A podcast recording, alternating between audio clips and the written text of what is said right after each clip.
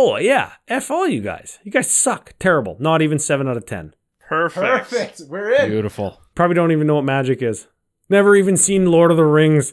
Oh, Yeah, Matt. The fuck. Not even drinking beer. Okay. Yeah, we- whoa, here. Whoa. Whoa, whoa, whoa.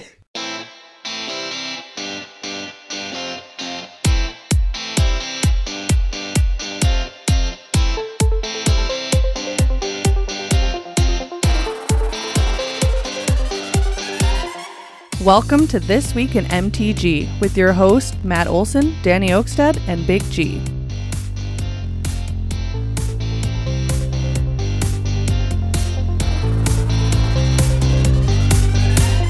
Hello and welcome, Magic folk, to This Week in MTG, your aggregate news source for all things Magic the Gathering, but not this time because we are doing another one of our special interview episodes. And we got uh, Danny and Big G here making fun of me because I like to move my hands. It's what we do every week. yes. It's just we're on an extreme right now Well, because let's, it's 9:30, 9:42 at I, night. I was just gonna say this is me without alcohol, so maybe the alcohol dies me down a little bit. I don't think that's the case. Pretty soon you're going to be like, you know what? Fuck dehydration. this is number two. it's going to be a good night. No, I'm not gonna say fuck dehydration until Monday. Okay, so we- we're doing a special interview episode, and I'm very excited for this because we got the one, the only Ryan of CCO Commander Cookout Podcast on tonight. Pew pew pew pew pew pew pew. This is where a soundboard would be really nice. Yeah, Matt. Oh my god! So Ryan, say hello. I was waiting. I I, I appreciate the uh, the subtle air horn there. What is going down? oh, a whole ton is going down. We have we have interviews to go through. We have no people to thank. Sorry, that was. Fun fact: I listen to your podcast. I don't know if you knew that, but I enjoy your podcast. Already off topic. Thank you, thank you. I know that's why I didn't bet you this time. We'll cover it. We'll cover it. People who've listened to the podcast in the past that know the know that whole bet thing. They know. Um, so I like to talk, Ryan, and you're gonna hear that a lot throughout this episode of where I just like get off task and stuff, and we'll do our best. Two to I pro- one? I promise you, we'll do our best. But uh, let's jump into this interview. And Ryan, give us an introduction. Who are you, and what do you do in the magic realm? Uh, yeah. Hey, well, thanks for having me. Thanks for uh, realistically, thank you for accommodating my schedule. We're for for anybody who wants a peek behind the curtain. We're recording on a Saturday night, as per my request, because I have no life outside of baseball highlights and diners, drive-ins, and dives. So that's what I'm doing after this. But for the present, what I am, who I am, why I'm here is is Ryan from Commander Cookout and Commander Ad Populum, and I'm just a, a, a podcasting and YouTubing dude that does magic, Commander talk, altered art cards, and I've been doing that for. Uh, well, no joke. We recorded episode 299 of CCO today, and next week will be episode 300. So, like, since 2016 is when we started planning, and 20 early 2017 is when we were launched. So, what's that? Five years? Four, four, five years? Whatever it is, whatever, whatever the math says. Yeah, God damn. 17, and yeah, it's five years. So that's who I am. Yeah, we started when my wife was pregnant, and now my kid that I just said goodnight to is four. So yeah, Well, hell yeah, man! Congratulations on that. Episode 300 is a big deal. yeah, it's coming. It's coming along. It's a ton of fun. A lot of great people. A lot of fun interviews, and just uh, like everything about what we do, and everything about what we focus on. When I say we, I mean me and Brando, my co-host on CCO, and the whole brand and everything that is Magic the Gathering and CCO collectively is about fun, entertainment, and just making sure that anybody who's present or listening or or nearby knows that we are when you see CCO it's about having fun with everybody and and it's been that way for well almost 5 years and it's fantastic. Indeed. Uh, I'm pretty sure I've been listening pretty close to the beginning. Uh, I was like, so I'm a garbage man in real life, and I was listening to a lot of, I was looking for like good commander content to listen to while I'm driving a garbage truck, and I just found you guys like Googling uh, Commander podcasts, and I'm and then you're like, yeah, we're just some Canadian Commander players, and I'm like, oh, dude, they're close enough to me. That's pretty awesome. I can relate, and I've been a fan ever since.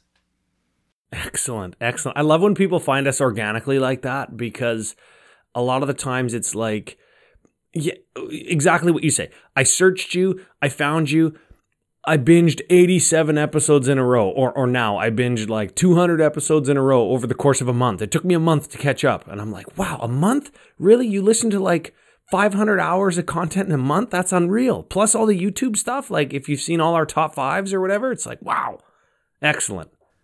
Okay, so we're definitely going to be jumping more into the Commander Cookout podcast and stuff here in a little bit, but we want to get to know you a little more uh, about who you are before we jump into like the magic stuff here real quick. So we're just to take a step off and correct me if I'm wrong, but from listening to the podcast, you've talked about uh, enjoying gardening and landscaping. Can you nerd out on that for a bit? Yeah, you know what? Like, if realistically, if you want to know me, there it's I joke. I joke because like I've got two podcasts, right? I've got Commander Cookout, which is the main one that most people know. And then I've got Commander Ad Populum. It's a solo project that is kind of the other side or, or magic adjacent type topics where I talk about uh, like kind of how mag- how magic has helped us as people in real life or how we've taken lessons that we've learned in magic and applied them to real life or vice versa real life lessons and applied them to magic. And the, the show is a lot. I hate to say I. I use the word softer. It's a lot softer of a show where I, I talk about people and just kind of what it means to to be a magic player. And somewhere in the middle is the real me, is, is is the joke. And I talk uh, I talk a lot of smack on Commander Cookout and we swear and it's a lot more in your face and just about playing Magic and being fun versus Commander Ad Populum being a little bit more down to earth and, and grounded in real life. Somewhere in between is is Ryan that is the gardener, that is the landscaper. Like I live in the middle of a field in an, like in an acreage community with 13 or 14 other houses and we just have a little community where we have a garden and we share like vegetables and fruit that we grow in the summer. We have like a community fire pit that we go to and a lot of a lot of that kind of laid back relaxed country living has infiltrated into the type of content that I do, the kind of art that I make and the the way that I think, the way that I play even like how I how I interact socially and politically in a game of magic is really based on real life country living, which is kind of weird to say to, to relate those things. But when uh, when you think about it, I'm social within magic the same way I'm social out in real life in my community. And and I just want to always try to marry those two things, magic and real life and, and community. Those three things, I guess. So that's that's kind of me. That's what I'm about. That's what I do. And it's it's no BS. It's it's just real life. That's who I am. It's just trying to marry magic and community. it makes it easier that way to like keep everything in one that way. It's like ah oh, multiple personalities to like do all this other things. Like i don't know like that just keeping it as who you are i imagine is a lot easier. I know at least here like everything you get at this week at mtg is totally us outside of the podcast and stuff as well. And uh, yeah, just well, and y- you know what? Like, I remember back in high school and before that in in in what, what do you call it? Elementary school, uh, primary school. I don't know, whatever you call it, wherever you're from. Grade six, seven, eight. When I was introduced to Magic, it was like, oh, you play that? Like, what? What is that? Like, that's like Pokemon. Like, you're we're we're way too old for Pokemon now. And then in high school, like I'm part of the track team and I'm on the football team and I'm still trying to play Magic, but nobody does it. And and it's like like you say, multiple multiple personalities. I'm living two lives. I'm trying to like play video games online with one group of friends. I'm trying to date girls in like in another scene group, whatever. And then I'm trying to like do sports and and and be on the track team or whatever. It's like how many lives can I live before I finally just just say like to to my my girlfriend, my now wife, my family, my community, this is who I am and just own it, right? And and that's that's just part of marrying your passions to your life is just is just you got to own it and say this is what I am and for a long time, getting real deep here, but for a long time, I struggled with that because my wife's family is like, they're all dentists and like pediatricians, doctors. They own their own clinics. They're all just like crazy rich. And here's me. I just got laid off with a four month old from like a real person job. And now I'm doing a magic podcast and painting cards. it's like, oh man, you got to own it. You got to own it or else they're going to think you're a loser, right? So you got to own it. That's, I guess that's the, that's the tagline for for me tonight is just whatever you're doing, just own it, do a good job, and and just be real. TM. Put a TM on that, and then put it on some put it on some like motivational posters with cats and stuff. No, that's Bumper sticker. No, mo- motivational poster with his favorite magic creature. That's it. But it's got to be like a, a little bit of a knockoff, so I don't get like a like a Wizards of the Coast like lawyer after me saying, "Hey, you can't do that." Well, I mean, if you're saying what's true and you live in the middle of nowhere, I mean, they might not be able to find you. yeah, just start yeah, you, you might be right. putting up some taller fences and stuff, and hope that they don't look around them. Yeah. Oh god. So, w- when you're talking about like this uh, community garden here, like I imagine you got all the the like did you got like raised garden beds? Is it like a large portion and stuff for for this garden? Is it like everybody contributes in to help with this? Uh no, like w- we yes and yes and no and no. We we have our own garden, both in boxes and beds and on the ground. And I got like a rototiller. Her name's Tilly, like the whole thing. and uh, our neighbors all have their own gardens, and like we've got a fairly developed raspberry patch, for example, and our dirt where we are, like we're we're spread out enough in our little development that like the people on the other side of development, their dirt is like blacker or richer or harder or whatever, mm-hmm. different than ours. So we grow like we grow lots of beets and potatoes, and we'll bring beets over to one of our neighbors and my wife and and the mom there. They'll do like pickled beets, but they'll use all our beets. They grow lots of cucumbers and they'll make pickles, pickled carrots or whatever, right? And they use theirs, and then we just swap jars, right? Or or if we're gonna have like a big communal barbecue down at the fire pit or whatever, we'll bring the potatoes. Somebody else will bring like some dill and some onions. We'll cut it all up down at the fire pit, and and we just share that way. And a couple of the neighbors like work for big, like major global agricultural companies that like work on breeding corn for like like shipping off to Mexico and and and one guy's like a herbicide specialist and a pesticide specialist. So he knows how to like spray gardens and spray lawns for weeds. And she teaches us like how to have pumpkin sex right? Like where you take like a male and a female flower so you have more pumpkins. Like we just kind of share knowledge and share food when it's time to eat. Or it's kind of it's more like hobbiton more more than anything really. That's pretty fucking sweet that you got like those like that that level of people in that are like your neighbors and stuff that that we, you know what?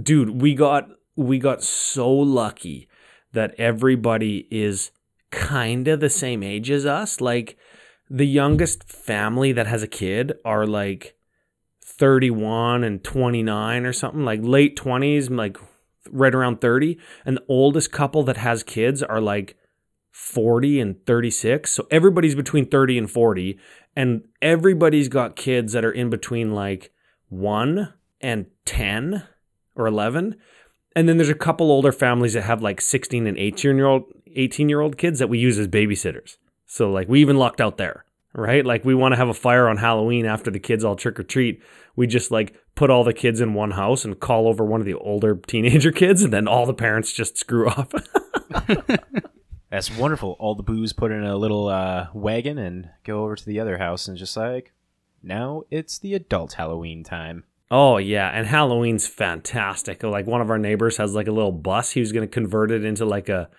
like a cabin on wheels. But then he moved out of the mountains. He moved out of the mountains to the prairies. He he was going to like pull his snowmobile trailer with his school bus that he converted into a cabin. And then he found a he found a girl here, like a lady here that he's marrying, and they're our neighbors now. And he's just like, "Oh, I have this bus. Do you want me to like drive kids around?" So we do the the moms they all decorate it with like spider webs and like stickers and Halloween stuff. and they just have like a big ghetto blaster with Halloween music and like Thriller and Ghostbusters and shit.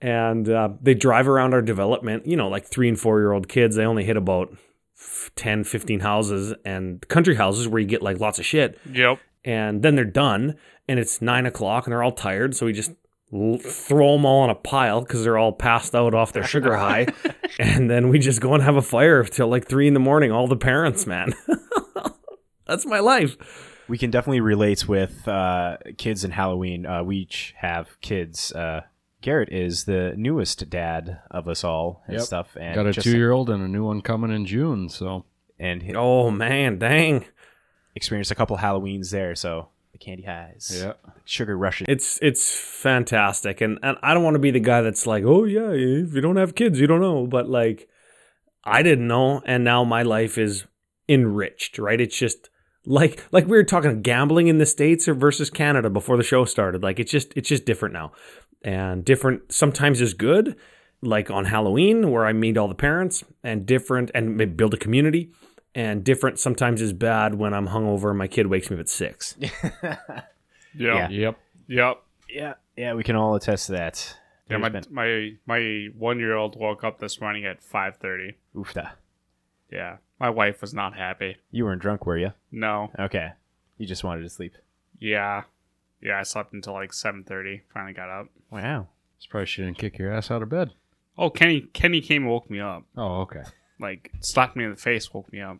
My one year old. Yeah. Uh, and So- then and my eleven year old just sat in her room. Yeah, that's a smart play. Okay, so Ryan, you also do art. You alter cards. You have uh, auctions that go up every Thursday on the CCO Facebook, and you do commissions and stuff. How long have you been? Uh, how long you been doing the art on cards? And like, what got you into like altering card art? Oh man, yeah, yeah. I think since 2009, but with the wind chill, it feels like since 2001, right? Like some days, some days it feels like a lot longer. But uh, no, you know what? I um, old school, like a thousand years ago, back in the day. You remember MTG Salvation, like in its prime, in its heyday. I don't know how long you guys have been playing Magic for, if, but if you're old like me, You'll remember MTG Salvation. That's where you went for Magic news, spoilers, previews, leaks. That's where you Art, went. story, results, everything. everything. That was the that was where I built my first or got the idea for my first standard deck that I went and played. Was Salvation. Dude, it was it was EDH or it was Magic the Gathering mecca. And then EDH started to take off and there was like a group of people on Salvation that were like we built this this this robot super formula that scrapes deck building websites to find deck lists and compile them on MTG Salvation. That was like where Don Miner got the idea to make EDH Rec was from MTG Salvation. And it's uh, it's unreal. So I'm I'm just browsing MTG Salvation in 2007 or 8 maybe let's call it 2008 because like Lorwyn's out. I've started playing Magic again. I'm playing with like a couple different people at universities or just people's houses, cubing, stuff like that. And uh, I go like spoilers, new stuff, legacy, vintage. I'm just trying to get back into Magic as much as I can. Story, art, fan art, altered art. I'm like, oh, what is this? What is this? What does altered art mean? What is what is an alter? I don't I don't know what that is. I'm I'll click on it, right? Because it's just I'm gonna I'm just learning about magic. And I find people coloring on cards, sharpening on cards, and painting cards. And I'm like, wow, this is really good. There's like guys that are really good at this. Oh my God and and they're putting like p- people and things that I'm familiar with, like characters, comic books, and Lord of the Rings, Pokemon, Harry Potter onto cards. That's what they're painting. And at some some point, I said I'm gonna try and do this. So I like got some got an eraser and erased a card off because I thought I had to erase cards, and I just like started coloring on a goblin, whatever, and I tried to do a rampant growth and just paint skies. I got paint, paint brushes, just cheap dollar store stuff. And I just started doing it. And it was, I I don't know if it was enjoyable at the time, but I thought it was an okay thing to do for me to try this. And whenever I do anything, I I do it to the best that I can do it. And it's like, oh well, this was great. This is this is fine. I should say this is fine. I'm gonna tr- I'm gonna try it again. I'm gonna try and do this again. And it was a little bit better, and I'm gonna try and do it again and see if I can kind of refine the process and got a couple more supplies and and I don't know for the better part of a year I was learning I'm still learning. Everybody learns all the time every day. It's very important. Always always grow. Watch a milk commercial. Very true. But uh, I was learning about what kind of kind of what art supplies could do. Like what what could certain kinds of pencils do? What could pens or markers do? What did I need to erase or acetone off or what could what are the limitations of paint? Do I need to spray stuff with a sealant? And if I do, can I paint back on top of it? Those kinds of things. And it was just experimental for a long time until I thought that I got good enough to post a card or a couple cards onto the Magic MTG Salvation Altered Art forums. And after that, I got, I don't know, some likes or upvotes or thumbs up, whatever the whatever the colloquial term was for the forum. Mm-hmm. And I thought, hey, people people like this. People are asking me questions on how to do this. People that are newer than me. I'm, I'm like 11 months or a year into this. Maybe maybe I can keep doing it and get better and learn more and teach people. And I was a I was a fledgling track and field coach at the time and I thought, hey, teaching might be my thing. Maybe training people and instruction. Maybe maybe I have a knack for making people know how to do things. Let's see if I can develop this. And that led me to taking a printmaking class, which taught me about different kinds of art and silk screening, lithographs, acid etching. It taught me a little bit about art history and, and why certain artistic processes exist and and that kind of thing and from that I continued to to just learn and develop the craft of painting magic cards. And and still to this day I tell people like I don't think I'm a very good painter or artist in that I I'm I don't know if I have very good original ideas. And I don't know if I could like if you said paint a portrait of me. I want it to be like 36 by 40 or if you said paint a picture of this mountain, I want it like a mural on my wall. I don't think that I could do that very good if what you're thinking of is like photorealistic or air quotes good. So you're saying you're not But Bob my- Ross?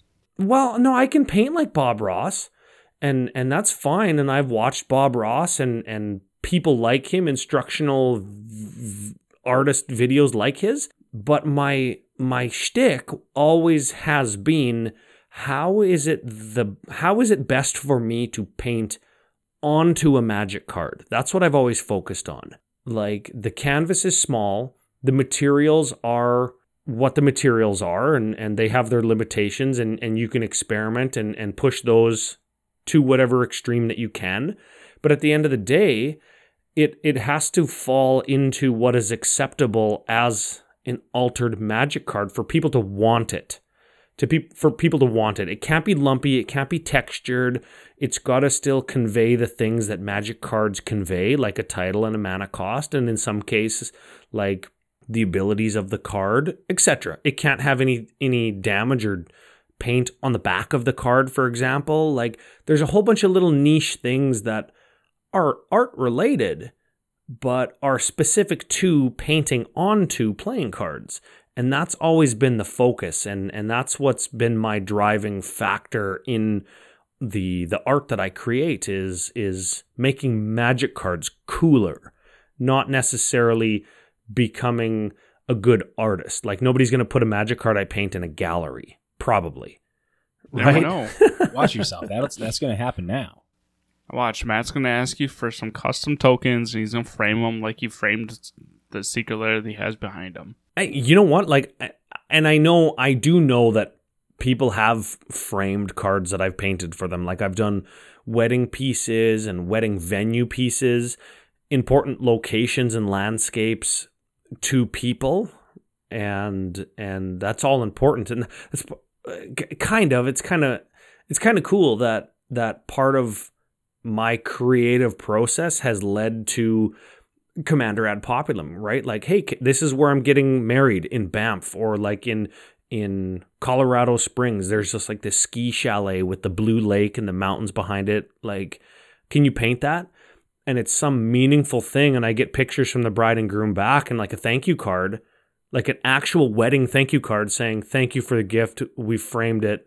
And they give that back to me and that's part of the inception of commander ad populum. It's it's how does magic affect real people. And i part of part of my my artistic process is channeling that. Like how do i get an emotion out of a person with with a magic card with a magic card specifically?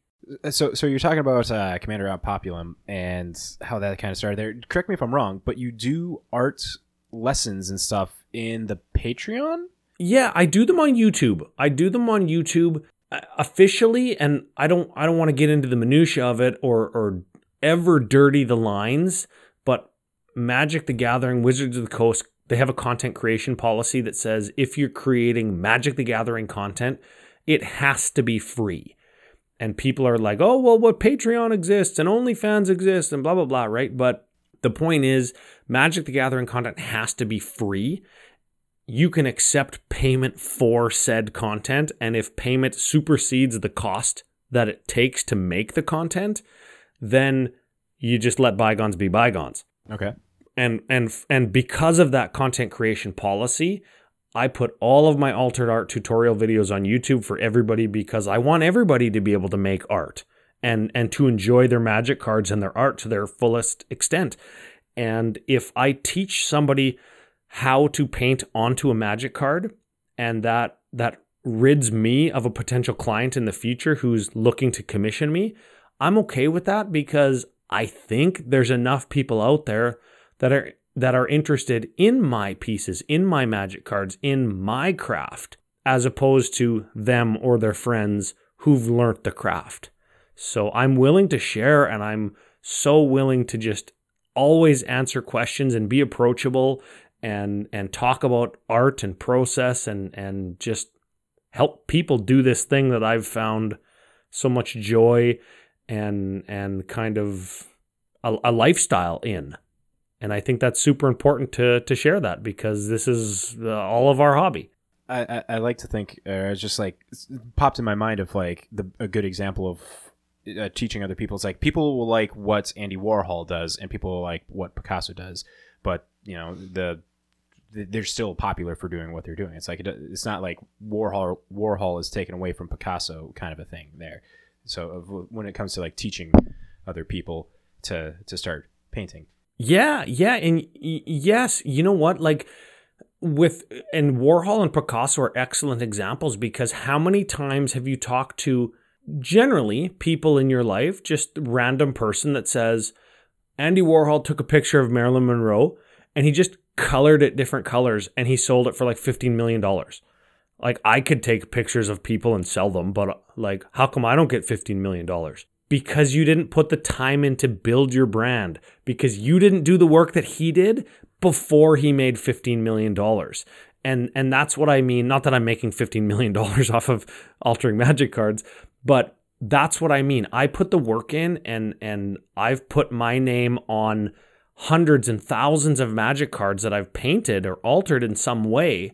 That work and that time is air quotes, worth something to people, even if they know how to do it themselves because I taught them.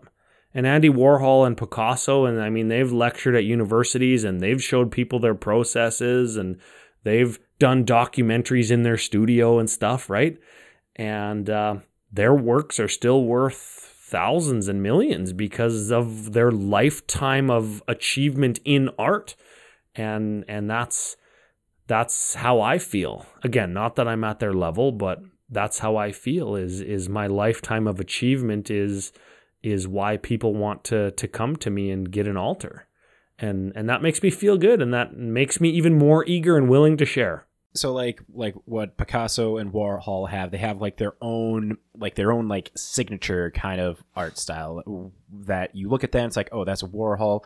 One thing I've noticed with a lot of your alters is you do a, a outer space themed cards on like a bunch of different varieties. What what what gave you an idea to to do that kind of a series? Would it be called or like? Yeah, yeah, series. That's a good name for it. Yeah. You know what? It's funny. Like the the outer space theme themed stuff is the most polarizing of all types of altars that I do. People love it or people hate it. Yeah. People are like, ah, "Oh no, man, it's not for me. It's fine. It's fine. I just, it's I don't know. It's not fantasy. It looks more like Star Wars, all right?" Okay, okay. And then and then Unfinity comes out and everybody's like, "Oh my god, this is the greatest thing ever! Space lands, SpaceX." I was like, "I'm talking about SpaceX like in 2010, man, when I started doing them." Right? Insert your And, face on uh, that uh, crossed armed meme guy that looks like what the hell kind of a thing sitting in the in the stands. yeah, yeah. Man, I love a good meme, I'll tell you that much. yeah, the the the the the space lands I think the inception of space lands was uh, just like looking on online and just finding like digital art for like Halo or something, like some sci-fi game and I was like this doesn't exist. This doesn't this doesn't look like magic cards. But people obviously like this stuff because Halo exists and Battlestar Galactica exists, and people like Star Wars and Star Trek, and lots of those kinds of people also like magic. Like all my magic friends like Star Wars and Star Trek and all those kinds of games that are sci-fi in nature. And I was like, why can't th- why can't this just be a thing? I'm gonna, I'm gonna try and do it. And I started to learn a little bit about how how light works. Really is is was the challenge there because I mean it's mostly black and stars and, and circles, right? Planets. But how does light work? How does light hit planets when they're close to you, far away? Where's the light source? What shape is the planet if the light is behind it versus in front of it? And uh, it's it's been, they've just they're always like everything. is just always developing, always learning, and and I like that people like them, and I like that people like the the giant panorama versions that I do that are like nine cards big or twelve cards big, where I put them all together and they make like a big image. And those are some of my favorite pieces to work on because they're they're just they're epic, right? so that kind of leads me into my next question. Do you have like a favorite art piece, altar piece that you have done that like has stuck with you throughout the whole time of altering and stuff? Is one key card that's like this Oh, is a masterpiece. Bastard, bastard question. Ah, We God call him that all dang. the time. God dang. No, you call him that all the You time. know- I just sit here and chuckle. He's a blue player. That- You know what? I the short answer is no. Because he loves them all equally, man. Bullshit. Every Ah! parent has a favorite kid. I don't know, some of them I don't think are very good. It's- so like I've been doing this for like over 10 years and and some of them I still say are like this fucking sucks. This is shit. This sucks. And my wife will come in and she'll be like, "Oh, that's a really good one." After I just called it a piece of crap. And I'm like, "Really? That's the one that you like?" toughest critics always the yourself. short answer is the short answer is no but the long answer is is sometimes i think they all suck sometimes i'm really happy with like everything i do in a week i'm just like on fire but in terms of favorites it's like this one was technically very complex. Or i love the color scheme of this one. I nailed it. Or i love the style. Or this one's really tight. Like the borders are clean. I technically i nailed this one. Or i love this theme. Or this one stands out in my head because it was meaningful to the person that it was for or this one is in my own collection this is the nicest one that i own and and there's not really any one for all of those reasons that's kind of a cop out answer but i hope i explained it enough to to make sense It makes total sense. So I, I- do got to say, I got a couple of your altars on your Facebook uh, auctions and stuff. I got a bag of holding that I am playing in my Kenrith, the Return King, hidden Nekusar deck. Um, and then I got Garbage deck. I got an Izzet charm from you as well in one of those altars uh, auctions, and uh, I use them. So Oh, awesome. Izzet charm and a bag? Of, I painted a bag of holding. You did paint a bag of holding. Um, I really like It was it was probably like the it was probably like the the Forgotten Realms week on the Facebook altars, right? Where it was all Forgotten Realms cards. No, it was original bag of holding, uh, Core Twenty One. Um, it was I don't know somewhere in the somewhere after it came out. You paint you just did a borderless version of it, and I'm like, oh, this is a card that I need for this deck because you know I'm wheeling in Nekusar, and so it's like I want to be able to have these cards again. So it's like this is a prime card for this, and you just happen to have one on the auction, and I'm like, bid, bid. Yeah. Oh, yeah, yeah. Because it, yeah, because it wasn't it wasn't um it wasn't a F- Adventures in Forgotten Realms card. I'm thinking of like I'm thinking of the the other D and D sounding things like Treasure Chest and stuff. yeah. Bag of Holding. Yeah, I yeah. Okay, I'm looking at the art now, the M20 art. I'm I'm remembering painting this card. Yeah, yeah. Uh, utilizing Cool. that to its full potential right now. I love it. Uh, yeah, I don't know if that if you can say full potential and bag of holding in the same paragraph even. They pair very well. You have so much potential with a bag of holding. Anything can come out of a bag of holding. Anything can go into a bag of holding. Until someone blows that bag up. Yeah, you got to play a little, a little uh, song and dance game around that to make sure that don't happen. So you can get all your cards back. I have been blown out by having like 15 cards under the bag of holding, and I'm like, I want all these back. Man, oh, Do not get them back. super cool piece too. Like the original piece got a bow and arrow in there and it looks like a wizard staff and a dinosaur head and a sword. It's so cool. and and and like a lute or a harp or maybe that's another bow and and maybe like a piece of a pickaxe is sticking out and some arrows or daggers or something that's a cool piece that it, it captures what a bag of holding is core sets are great for that hey where they just say hey here's some trope that we know that everybody will get and they and they knock it out of the park because they give it to an artist that that also gets it right Right. And here it's kind of Super like a cool. thing where they just like give a, a slight nod and nudge, be like, hey, things to potentially come out in the future. Because I don't think they announced that they were doing a Yeah. D set at that point for Core 21. No, they hadn't yet at that point. Yeah. So that's also cool. Okay. So, Ryan. Oh, and I wasn't wrong either. It was in Adventures in the Forgotten Realms. They did they reprinted Bag of Holding with a new art in Adventures. Yeah. w- was it in was it in the set or was it in a commander deck? Uh it's I'm I'm on Scryfall here. It says it was Adventures of Forgotten Realms. Oh, okay. It's not it'd the be the Commander set. Edition. It's the main set. Oh, it was the what's the other bag in the commander deck that like you sack a creature and artifact and it goes under this bag and it does the same thing as bag of holding but only for sacked creatures and artifacts. Uh, Bag of Devouring. Oh, there what- we go. was it- that one. That one's a Oh, I was thinking of like so and so's Everfull Purse. That was another one, wasn't it? Joe Blow's Everfull Purse or whatever. that I'm not aware of. But yeah. Otherwise, there was a Bag of Tricks, which is the green version of Bag of Devouring, which is black. Okay. There's a few bags. Yeah, Bucknard's Everfull Purse. Yeah, there's a few bags. Yeah, don't Google that. Okay. So we got to know you a little more, but now we want to know about your magic uh, deck building and stuff. So uh, Please don't say blue. Please don't say blue. we're gonna start off by like, what's your favorite uh, format to play in Magic, and why is it Commander? Well, it's Commander because Commander's best. uh, it's it's Commander because that's just like the the most casualist beer drinking format that I can do anything in. And one could argue that that's any format, but really, it's Commander because I don't have to win. Yeah, you just enjoy. yeah, that's it. and uh, I definitely appreciate that. Commander Cookout is all about enjoying the game. Um, so, how did you get into, or what got you into Magic: The Gathering in just general? Oh, mother ass. Uh, I, in grade, oh man, five, fifth grade, as you would call it in Aging the him, land of the free. You're aging him.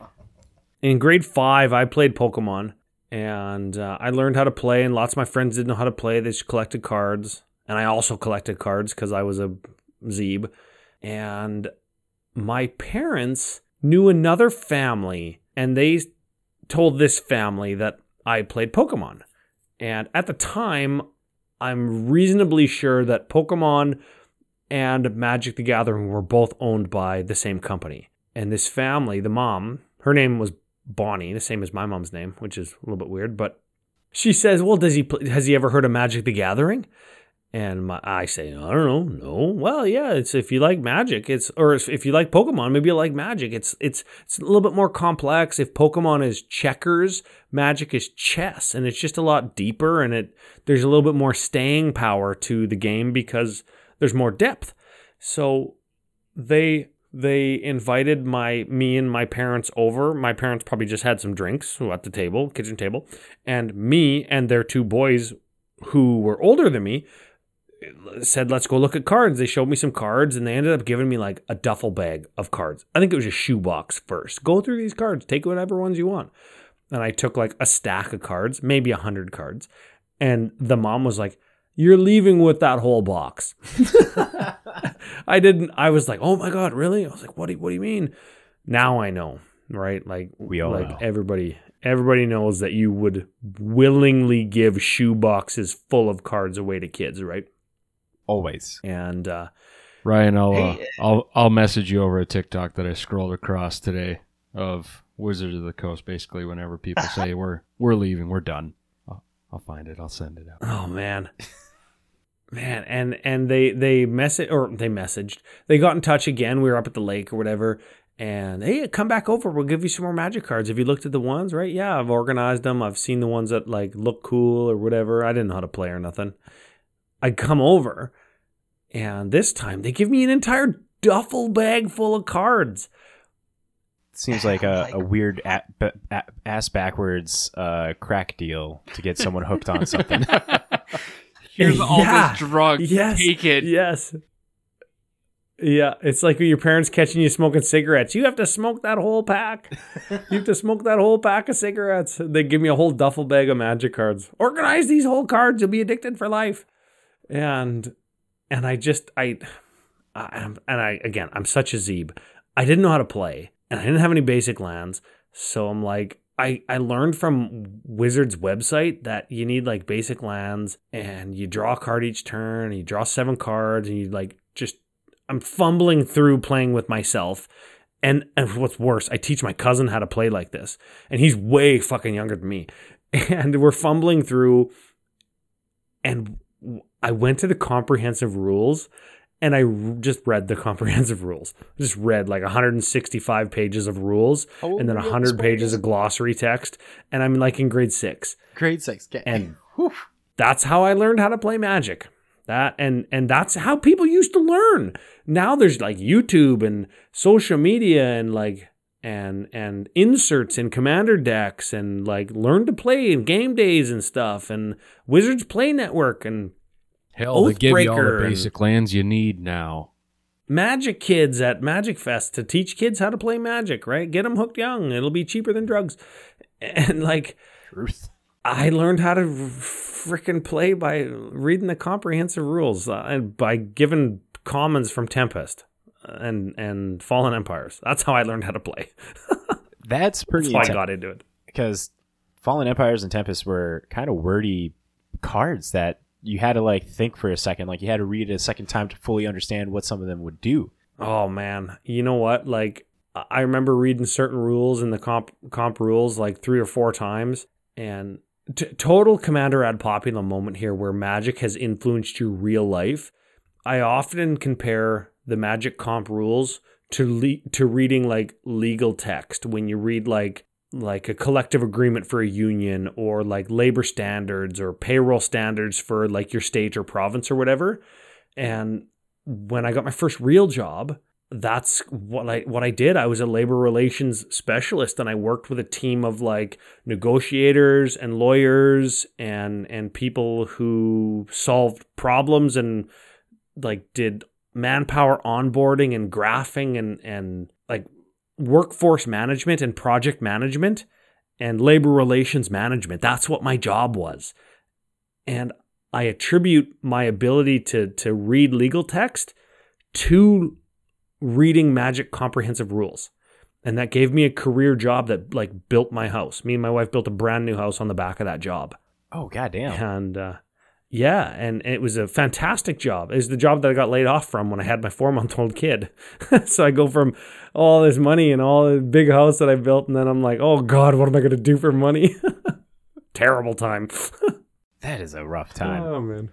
I laugh about it now. It's fine. Well, of course, like, and uh, looking back, you gotta laugh at that. It's like, it happened, and- and look where I'm at now. And I'm definitely excited to cover more of where you're at now. We've got a couple more magic related questions here as well. Do you have a favorite color in magic? Ooh, my favorite monocolor to play, black, followed very closely, m- monocolor by blue. Yes. Just so Man, that's gonna, disappointed. You that's gonna, just that's gonna killed ruffle some feathers. I know. So disappointed. So disappointed. but here's the thing i i love mono black. I love if you're gonna zombie you're gonna mono black zombie. That's it. You're gonna make big mana and do dirty black things. If you're gonna play blue you're gonna mill. I'm not gonna counter everything you play and draw my whole deck and lab maniac uh, because i'm smarter than you. No i'm gonna mill you because it's a meme and it's gonna tilt you. And and i just like teaching new players that when you get milled just imagine the cards that were milled were actually on the bottom of your deck and and think about it that way because it's not as big of a deal as you think. So that's why I like mono blue. Ooh, that's an, that's an interesting case there. What do you mean by think of the cards that were milled as like they were on the bottom of your deck? Well, let's say I let's say I mill 10. Mill mill you 10. And card number 10 is like, "Oh, my win condition, my crater hoof. I just pulled it out of a booster pack," right? Okay. Well, okay, do you did you have a draw 10 in your hand? Or did you have a tutor for a green creature put it onto the battlefield? Did you have a natural order in your hand, Mr. New Player? Well, no. Do you have it in your deck? No. Well, could you have reasonably thought that in a deck of 100 cards that you would have been guaranteed to see Crater Hoof or whatever win con that I milled 10 cards down? Well, no. Well, then you shouldn't be upset that I milled it because that 10th card that was Crater Hoof could have been the 90th card down on the bottom of your deck. And you're not going to draw 90 cards in a game, probably. And I didn't mill you 90 cards. And you couldn't have tutored for it. So realistically, there is no reason for you have to expected that you would have drawn that Crater Hoof. Ryan, I'm going to stop you right there. Yeah, I, I was gonna say, I was gonna I'm stop you too. stop you right there. I've I've witnessed a man draw 90 cards in a game. Yeah, and it's actually, because he- of Danny. He drew over on he drew over ninety cards. I'm pretty sure. Oh well, yeah. I mean, So, it happens. I- I it have- happens, but under normal c- c- circumstances, under a normal scenario, True. that isn't going to happen. So if I mill you ten or fifty or ninety, none of those things are going to kill you, and you still have an opportunity to win. And you should have multiple win cons in your deck that aren't just Crater Hoof. And if that is the only way to win, you should be able to find it, draw it, tutor it, search it, reanimate it, whatever it is. So you shouldn't be upset if I mill it because you might not have been able to see it anyways. And I think that's just a powerful teaching tool for kids or for new players. Sorry, not kids. I'm still standing on my platform saying fuck blue because Matt here plays counter blue, I do play mill as well, and I will remember this as and also salty. because his because counter his his mill deck is a turn six beat everyone to the face by milling everyone at the same exact time. Better turn six than turn three. But um, But I'm just saying, Yeah, I mean that's, in a commander that's deck, fine. That's that's that's that's just fine. you shouldn't be able to. That's mill, fine. Mill three people in one turn. Well, can you and and I mean not not to get into a back and forth on it, but is it okay to make infinite mana on turn 6 and earthquake everybody or exsanguinate everybody? If that's okay, why isn't mill okay? Because it's blue. That's why. Uh, that that's not an argument. It though. is though. it's it's an argument. Oh, Danny. okay. Then well, then then No, it's then no, fuck it- black and fuck green and fuck red and fuck whoa, white. whoa, here. Whoa, No, Right? whoa. we, we I, I already I already have the, the the whole color pie of fuck whatever color you want and fuck whatever guild you want and fuck whatever ally colors and enemy colors you want or just fuck all five colors. Is it's just one of those things that so when I first started playing standard back in 2012 and it was Ravnica, everyone here was playing counter blue standard decks. So that right there as a new player instantly tells you fuck blue and and and drills into the hate of blue. It's like, "Oh hey, everyone's playing blue. Okay, well, I'm to play something else that's not blue and then just quit playing standard." Because one standard's too expensive to play. You're about you're about three years behind me, so eventually you'll catch up to this. You know what? Yep, I hate blue, but I'm, I'm still not going to play counter blue. I'm not saying you'll play counter blue, but you'll get to the That's, point where that's, you're like, that sounds to me like bad. a bad first impression. That's it. It sounds to me like a bad first It, impression. it was. that that is that's hard to get over. It's about to say Mill sat bad with me And- for a long time, but now I play it as a as a sub mechanic in one of my favorite decks. It's Yeah, you know what? You know what's hard to get over? It's it's not necessarily. And I know that you say it's blue, counterspell blue, fuck blue. I understand that. I understand the sentiment, and I understand the attitude, and and and the feeling because I've been there. I, I well, it's What's it's hard really- to not really an attitude anymore. It's now more of a joke, but it still is like fuck blue kind of thing. But I think what's hard to get over is is the way that people do it, right? Remember the remember the oh well there's so much more decision making when you play control. Oh, I need to know exactly what to counter and that's why this deck awards skilled players. Like everybody's heard blue and control awards experienced, smart, skilled play. And it's like, really? we're all just playing a game and you might be better at it than me but can't, we just play and, and treat all people that are playing with with respect and not try to condescend because you think that you're better? Like is this a strategic tactic for you to bully me or, or to be an asshole? And that's the that's the feeling that people get when they play against the the stereotypical traditional stereotypical blue player. And f- for that reason when you say fuck blue i hate it i i just i wish that that didn't exist and i feel bad for people who had that experience. And and i wish that it wasn't a thing. Garrett, I hug you with blue. I don't counter stuff blue. I hug you with blue. I'm just I'm That's just And Perfect. it wasn't That's me perfect. that killed you that game. you game. need to step off your high horse, sir. well they change the stereotype change the stigma it's all about changing the stigma and creating a culture man create it create a different culture and and be the culture that you want it to be and if and if people like it and if it's better than the current culture if you're consistent then it'll it'll eventually it'll get hold it'll get traction it'll it'll it'll build it'll snowball i think it's important to to bring light to to anything that isn't derogatory and inflammatory and and and bad i think if it's anything that isn't those things then it's better 100% agree with that. Uh, um, yeah there it is Magic Green Say- never play counter spells again. This is what I hear. just mill I'll do just mill. I can manage that. Oh, if he just does mill, that's fine. As long as he doesn't play counter spells, so we can get rid of his creatures. So Ryan, we got to know: Do you have a favorite or a pet card in all of Magic? Don't say counter spell. Honor Squall. I'll one up you. Ma- mana drain. Just kidding. No. no, no. uh, force of will. Pact of negation. Force of negation. No, no, no. Um, Those are all Matt's favorite cards. Uh, pet card.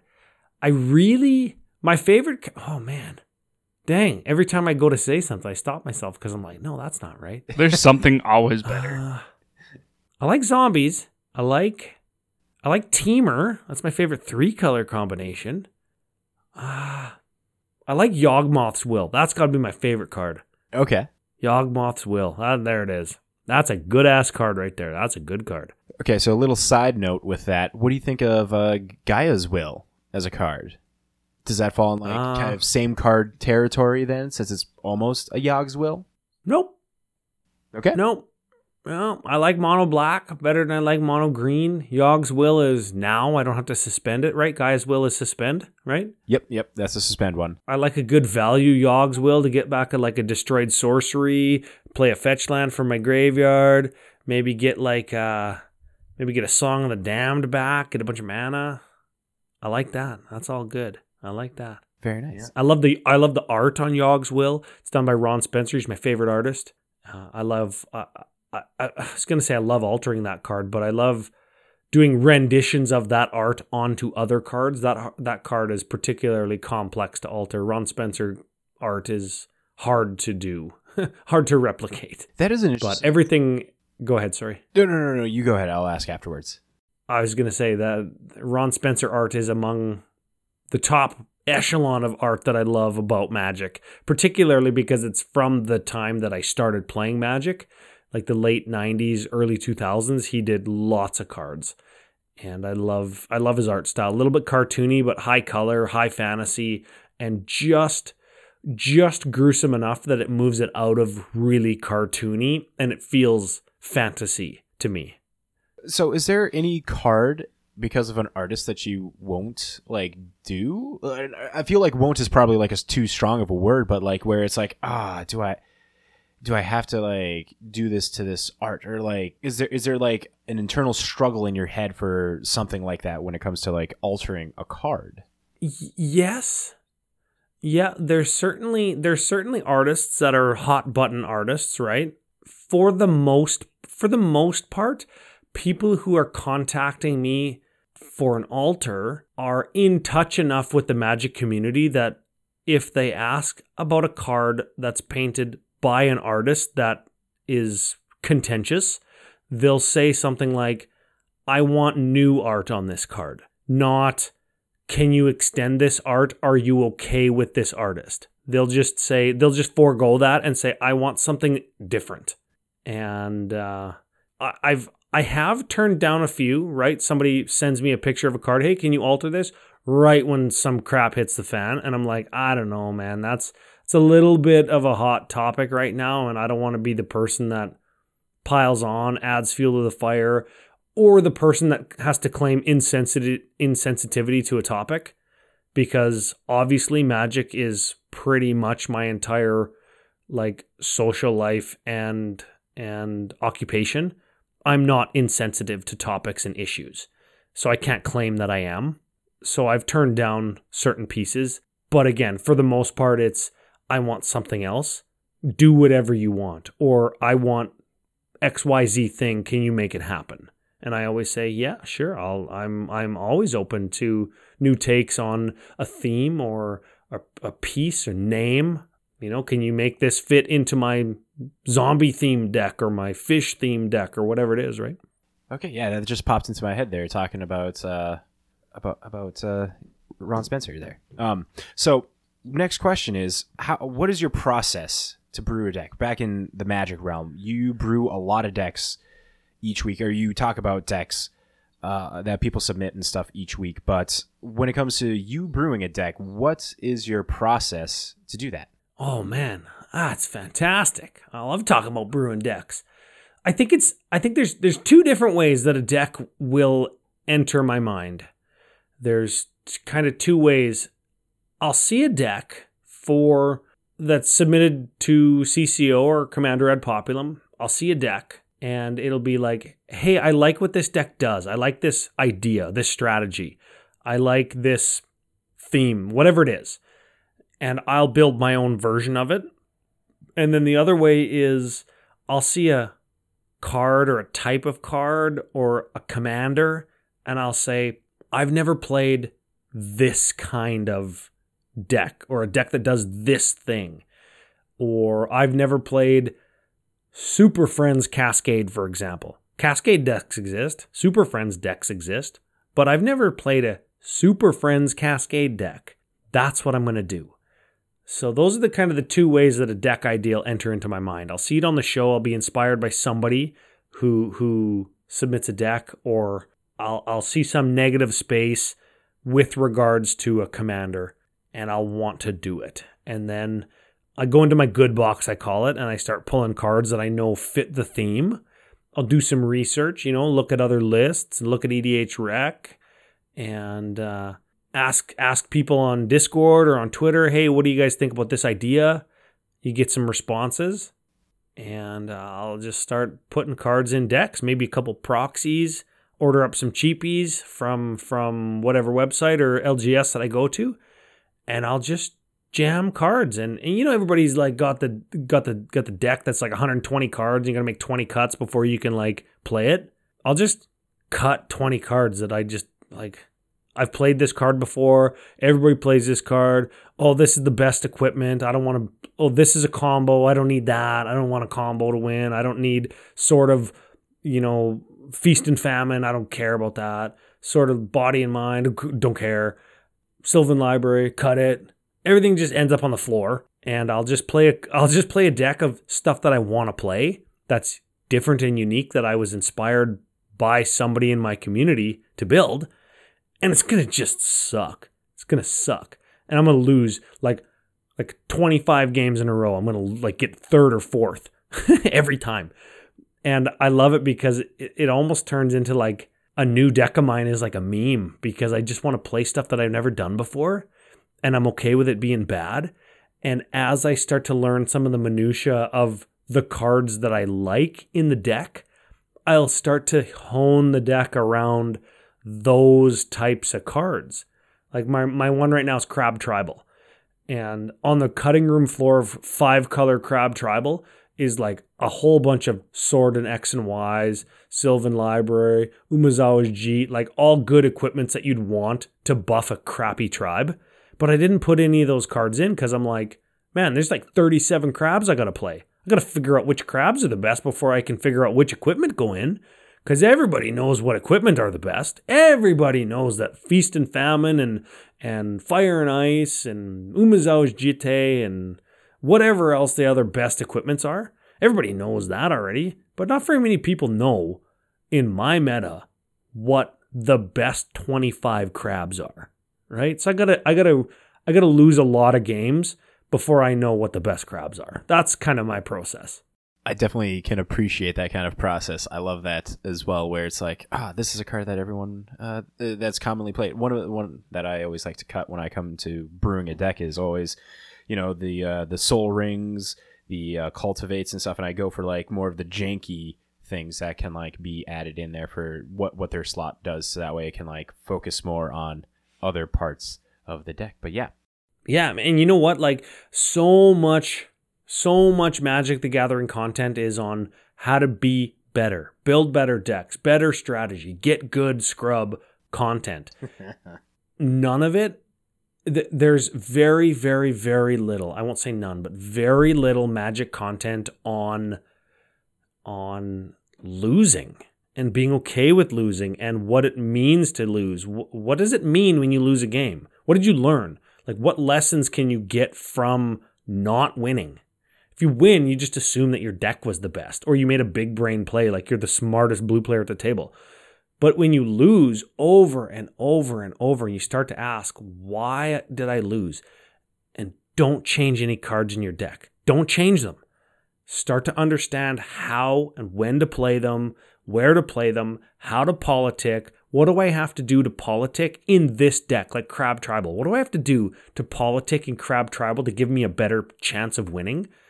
because politicking is going to give me a better chance of winning than changing cards. Because if I take out shit crab and put in Sword of Feast and Famine, Sword of Feast and Famine is going to put a target on my head. It's going to get itself destroyed because people aren't idiots and they run artifact removal. So I might as well not even have Sword of Feast and Famine because it's going to get removed before I can even use it. What do I need to do to make this pile of 100 crap ass cards be the perform the best it can without changing any of them. There's not very much content on how to lose and how to get better from losing without changing your card set. And that's how I approach deck building is I'm just going to freaking lose like 25 times in a row before I do anything. Suggestion on how to politic well in crab tribal. Offer king crab legs as uh, a reward for letting Hmm. things happen. Thematic and delicious. Of course, it comes from a blue player. Oh, yeah. And expensive. and expensive, man. Jeepers. Yeah, I mean, you're going to be clapping with crabs. You got to be flaunting those those claws, those money claws that they're going to be going to be doing there. I'll let you win every game. if You know what, like, all the y- Man, you know what? Usually it just ends up being being a meme and a joke. Like I'm playing Crab Tribal. It's about to get really itchy in here. oh man, it just it just ends up being fun, right? Because ultimately, at the end of the day, if I if if I'm okay with losing because I know probably I'm going to lose, I might as well do everything in my power to make sure everybody has fun as to not eliminate me. And then my deck becomes better because people don't want me to die.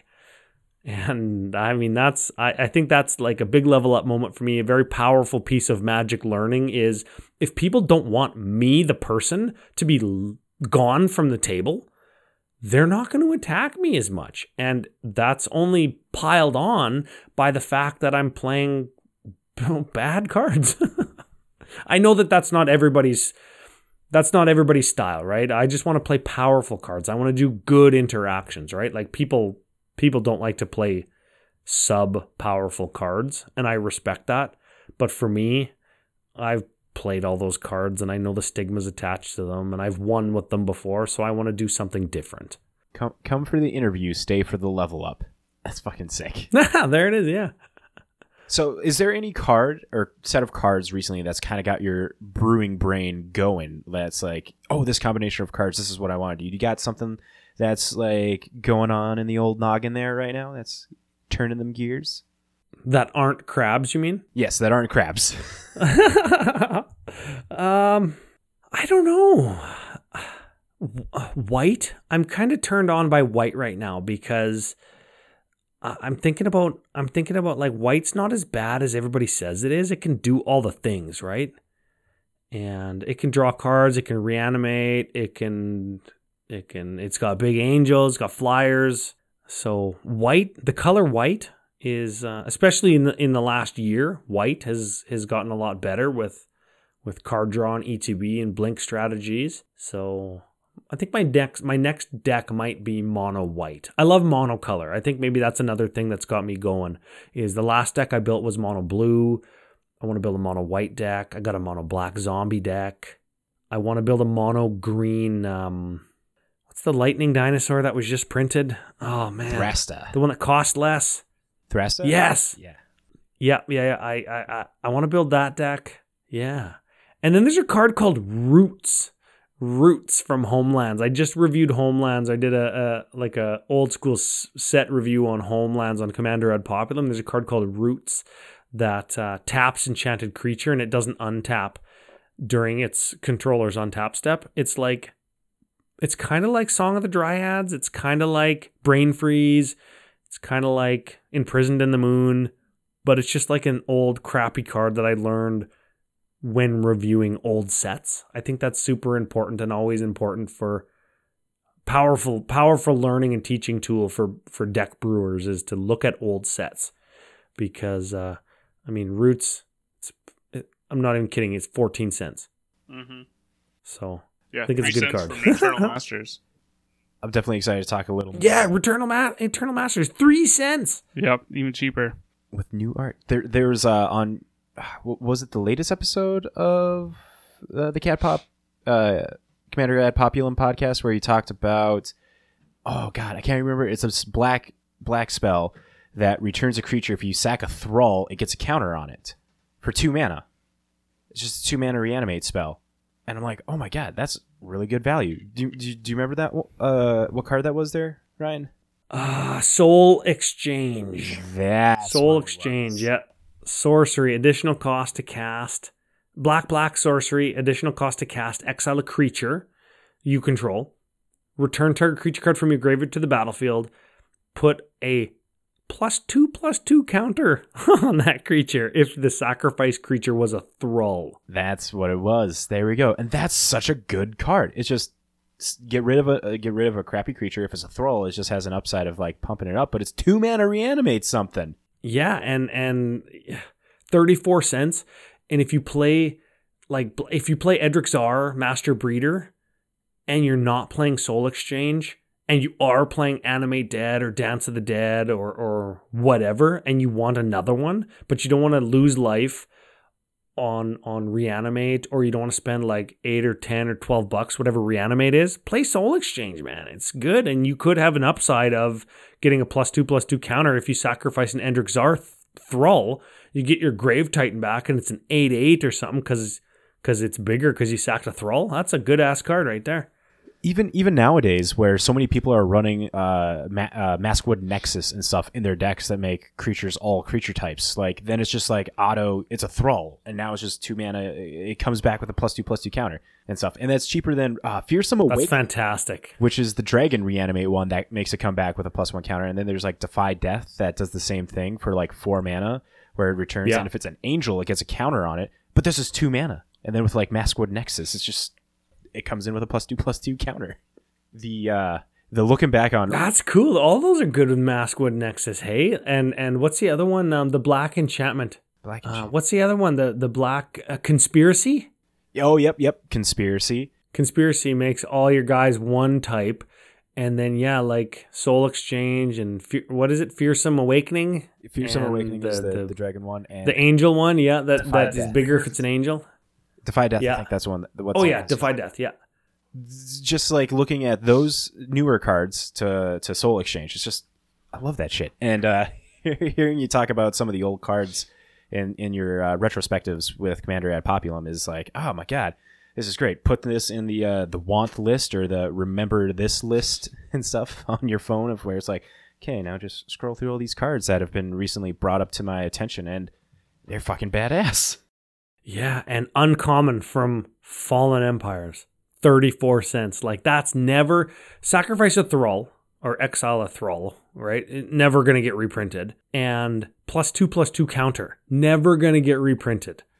right And fantastic art. Fantastic art. Anthony Waters was an original magic artist from the early 90s and does these crazy like they look they look watercolor but they're they might be watercolor or mixed medium but just really washed out color and not very sharp or defined edges on a lot of the the corners and edges of what he paints and just just cool looks old school feels old school fantastic card Very much so. This is awesome art on this card. Okay, so we got uh, I got another big magic related question, and then we're going to talk about the podcast and stuff. So uh, I gave you a little heads up about talking about Battle for Baldur's Gate uh, when we were talking a little bit earlier. yeah And so, did you watch the weekly MTG announcement stream for it all, and or did you just like intake any of the information uh, afterwards? And like, are you excited for the cards that are coming and what to expect? And Command Fest coming back. Ah, t- tell me about Command Fest. I, I didn't watch. I didn't watch. I was in the middle of working. I looked at the cards that were previewed. I've seen the New Capenna stuff. I've seen the Battle for Baldur's Gate stuff that's been previewed so far. I'm unaware of Magic Fest returning because I didn't watch the stream. So, how about you fill me in on that? Can I interview you on that a little bit? Oh well, this is going to be such the quickest interview because Blake Rasmussen pretty much just said, just as a little keynote before we started off, we're gonna bring back Commander Fest, and we're not giving any more information until a later point. so Oh, just- I guess that's why I didn't hear anything then, because it would have been big news if there was like like 20 Magic Fests in the back half of 2022 and and and scheduled to be released next week or whatever, right? Like I would have probably heard about that. yeah, they, they, they did mention that it should be corresponding with Battle for Baldur's Gate. That Command Fest will be happening. So he didn't give a timeline of when more information is going to be coming out. But since Baldur's Gate is released June 10th, I imagine you know we're going to be getting some more information over the next few weeks. Uh, people are thinking that there's going to be something coming up with the organized play live stream happening this upcoming Thursday with uh, Blake Rasmussen and Huey Jensen over on the weekly MTG stream, and that's where some uh, more dates and Yeah. information might be. I wonder I want that's that's really newsy. You fit some news stuff in there. That's really good. Yeah, I wonder if that if they're going to look at moving Vegas from like August to June or or because it's the first one and it's the Commander Fest Commander product in the summer.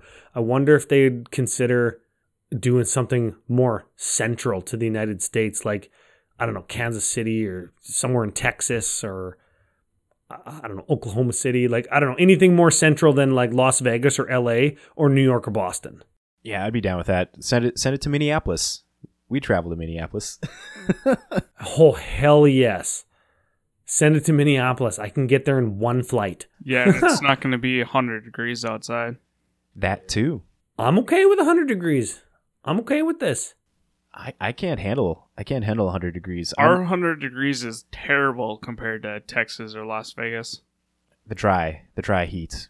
I'm not for that. I'm not for the humid humidity either. Our humidity sucks. It does. Or that cold. I can handle cold. You can always put on more layers. I That's got true. I got so many like thermal socks and like thinsulate boots and uh, uh, long johns and shit. I love that shit in the winter. I'm just so cozy as I'm in a garbage truck. We have the most extreme weather from negative 50 in the winter to 120 in the summertime.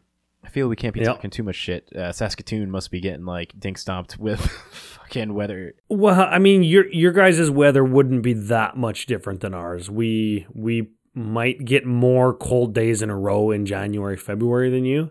But I mean, it's cold and shitty and windy and snowy for 87 months of the year.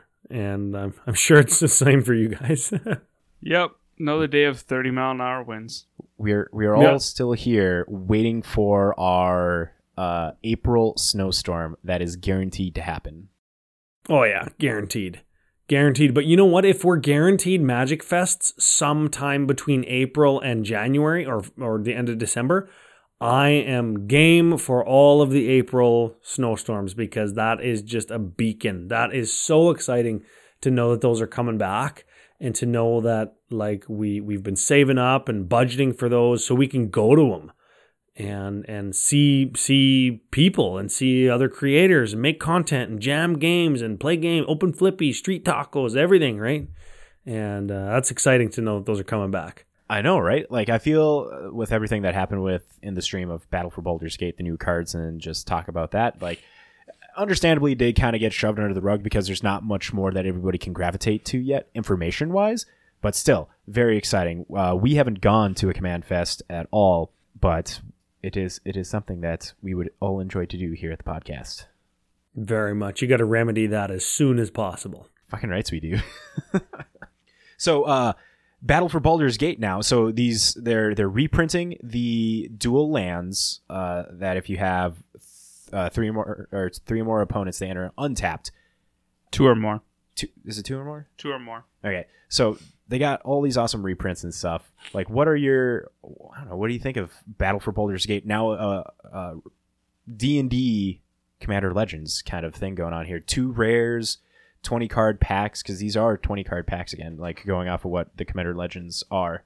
yep because you're supposed to be able to draft it right and Yes. build like commander draft decks out of out of three 20 card packs or four 20 card packs Uh, I'll double check uh, how many packs that they got going on here for the draft. yeah whatever it is like i'm i'm looking at reflecting pool with new art looks good i'm looking at spire garden sea of clouds morphic pool luxury suite all with new arts all available in foil and and those ones in battle bond i don't think they had foils did they Yeah, they, did. Oh. they did Yeah, they did because I have a couple. from, battle bond Yep. They were they were a Awesome. little bit more rare, but and more expensive right yes, yes, yes, yes. maybe that's why I don't own any because they're so expensive. But these ones have new art. It's it it is a little bit more high fantasy, less um I'm gonna call it less Fortnitey, more high fantasy. So I like the art on the new ones. I like that foils are gonna be a lot more attainable. I like that these are commander specific, multiplayer specific lands that we're getting more of, which is great and I, I've seen a couple of the like the Elder Brain, which is just super cool, begging for dirty alters, which I've strayed away from doing, but I won't stop joking about, which is fantastic. There's like a couple dragons, lightning bolt reprint, and I know Brando will, from CCO with me will be super happy that the showcase frames are the Monster Manual art frames. And I know that that was one of his biggest wishes for the set was that the showcase frames were the same as Adventures in the Forgotten Realms showcase frames. Yep. Yeah, the Monster Manual frames great. are so good. The fact that they're bringing it back, I don't know. It, it feels that that level of crossover with Magic and D and D is beautiful. I think like it, it, it makes such a good looking card. Yeah. Yeah. Oh yeah, I'm excited for this set and all the all the other cards that are yet to be announced and stuff. Like I'm not a big D and D person, so I don't know like the story of Battle for Baldur's Gate. But I know when I was talking at the LGS the other day, I was talking with uh, Josh, the owner, and someone just heard, as I mentioned, Battle for Baldur's Gate. And he's like, "Oh, that's a name that I haven't heard in forever." And he's like, uh, "D and D." I'm like, "Yeah, it's a Magic D and D set." And he's like, "It's a Magic D and D set." I'm like, "Yeah, dude, that shit is awesome." He's like, "I'm gonna have to check this shit out." And and and and D and D Magic. Oh my god, it, the fact that it took so long, I guess, in hindsight, just seems like, why so long? Well, yeah, and, and that's a that's a thing, right? Is is like for, for years and years and years they kept things exclusive and they said we don't want to make it confusing and we don't want complexity to, to creep too high and stuff. And sometime in late 2019, uh, Mark Cox becomes the CEO of Wizards or whatever and comes in from Microsoft and he's like, "No, balls all that. How do we make money?" Right? And it's like, "Oh, well, D&D is going to make us money and Secret Lair is going to make us money and I'm not going to complain about any of those things because it's all good for Magic. But um, yeah, it, it's like rip the band-aid off anything that was what we thought was was what Magic was and let's let's make it everything that anybody might want. And D&D crossovers was one of those things. Lord of the Rings crossovers, one of those things. I am so gall dang ass pumped for the Lord of the Rings set in 2023 that uh, I can I can hardly wait. You are a big Lord of the Rings fan, uh, from from my understanding and stuff. So so, what what are your hopes to see coming in from the Lord of the Rings crossover set? Oh man. N- no word of a lie, I was tuning into a Signum University lecture on Tolkien poetry, like right before we uh, sat down to record. I'm that big of a, a nerd. We were talking about like the ABC mirrored rhyme scheme in the in the stanzas for uh, a portion of the Lay of Luthien that Aragorn tells the hobbits in the uh, in the Midgewater marshes, or or sorry, in uh, uh, just before the Weathertop scene. Anyway, that's what I I'm, I'm that big of a Lord of the Rings fan, and uh, I'm I'm hoping that we get very prolific Tolkien artists to do the showcase frames. Maybe John Howe and Alan Lee, who did the concept work for the the, the Peter Jackson films, maybe those guys do the alternate frames or or the the showcase frames. Maybe like Ted Ted Nasmith, is that his name? Or the Hildebrandt brothers. These are all famous Tolkien artists. Maybe they do the showcase frames. That's one thing because it's going to be a whole set. Obviously, we're going to get fellowship. Obviously, we're going to get lands, legendary lands. We're going to get landscapes. I hope that we get basic land panoramas that showcase like wide Middle Earth vistas. What we don't get to know is what license Wizards of the Coast has to the Tolkien estate. Can they only do art and game pieces that are from the Lord of the Rings? Or do they also have access to The Hobbit? Do they also have access to the appendices? Do they also have access to Silmarillion content? Or is it just Lord of the Rings, the books? That's actually a good question. I, Didn't even think of that. I hope it's I hope it's everything, but it's probably just Lord of the Rings and it might not even be appendices because that would include like the the annals like the the all of the different years of middle earth. It would include numenor. It would include stuff that happens like before and after the lord of the rings story which isn't probably the story they want to tell with the cards anyways. But i hope we get as much as they can actually get and and pay for and that we get it and that everybody eats it up because i mean it's the it's the de facto, it is the genesis, it's the mecca of fantasy, modern fantasy, right? And I hope that we see it all in our favorite game, in Magic, with all of the world's best artists and best creative game developing minds working on. I hope that we just see everything. I just want it all. I want I want all of it and I want it all to be ground up and liquefied and directly injected right into my bloodstream. That's what I want. I, I don't think it'd be too far of uh, of a thought like from from what people think of Lord of the Rings, like this is probably going to be a really huge set, getting in a bunch of people. It's going to sell a lot of product.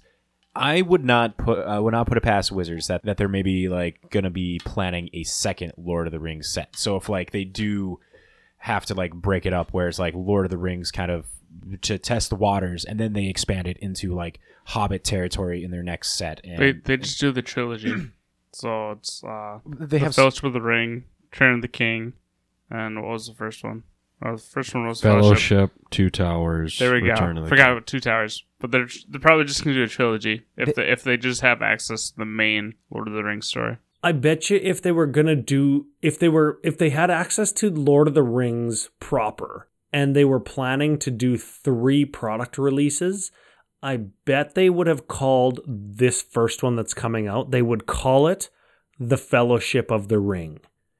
And and that would both serve as a little wink and marketing to say there will be more of this versus Lord of the Rings, this is the story. And when they do this is the story, the Lord of the Rings, then you get Gandalf and you get the Fellowship and you get legendary Rivendell, you get Mount Doom, you get the One Ring Gollum, you get the Witch King of Angmar in his like leveled up form in in in Return of the King.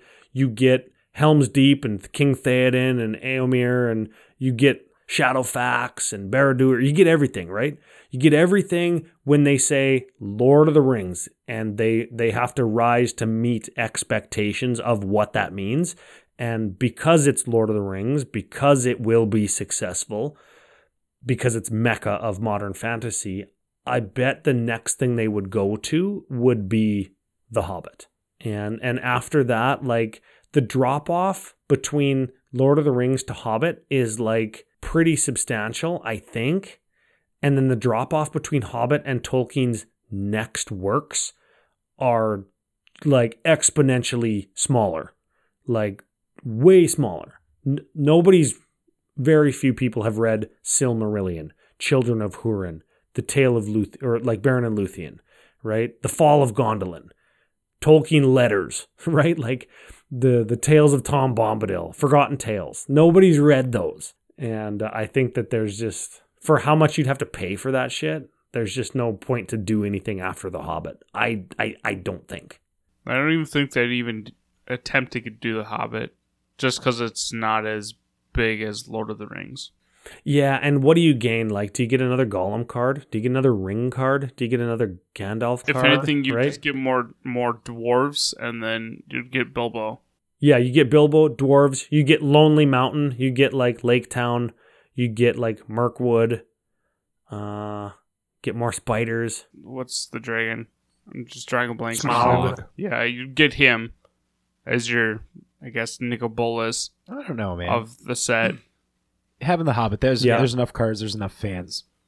But That would be in, like like what Ryan said, it's there's a drop off between Lord of the Rings and The Hobbit.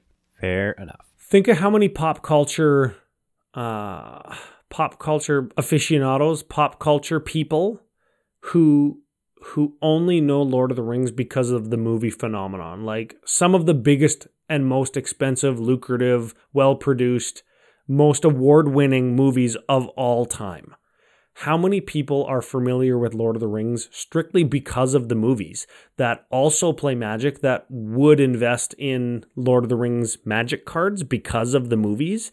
And then you compare the Lord of the Rings movies to the Hobbit movies and then to no other Tolkien movies. That's the other reason where I'm like, okay, The Hobbit was successful, but it didn't have any of the critical acclamation or awards or anything that Lord of the Rings did.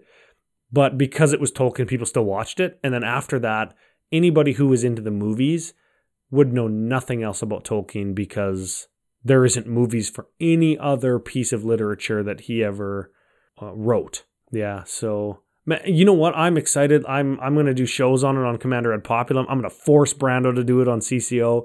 And if anybody ever wants to talk, whether it's Magic the Gathering related or if it's like a Lord of the Rings Tolkien channel, I've been reaching out already to to Tolkien YouTube people and Tolkien content makers about doing crossovers and seeing if anybody's got an appetite for Magic the Gathering related content with regards to Tolkien. I haven't had any biters yet, but It's still over a year away, so I'm I'm hopeful. Man, I'm so pumped. I'm so happy that you that you that we got to talk about that.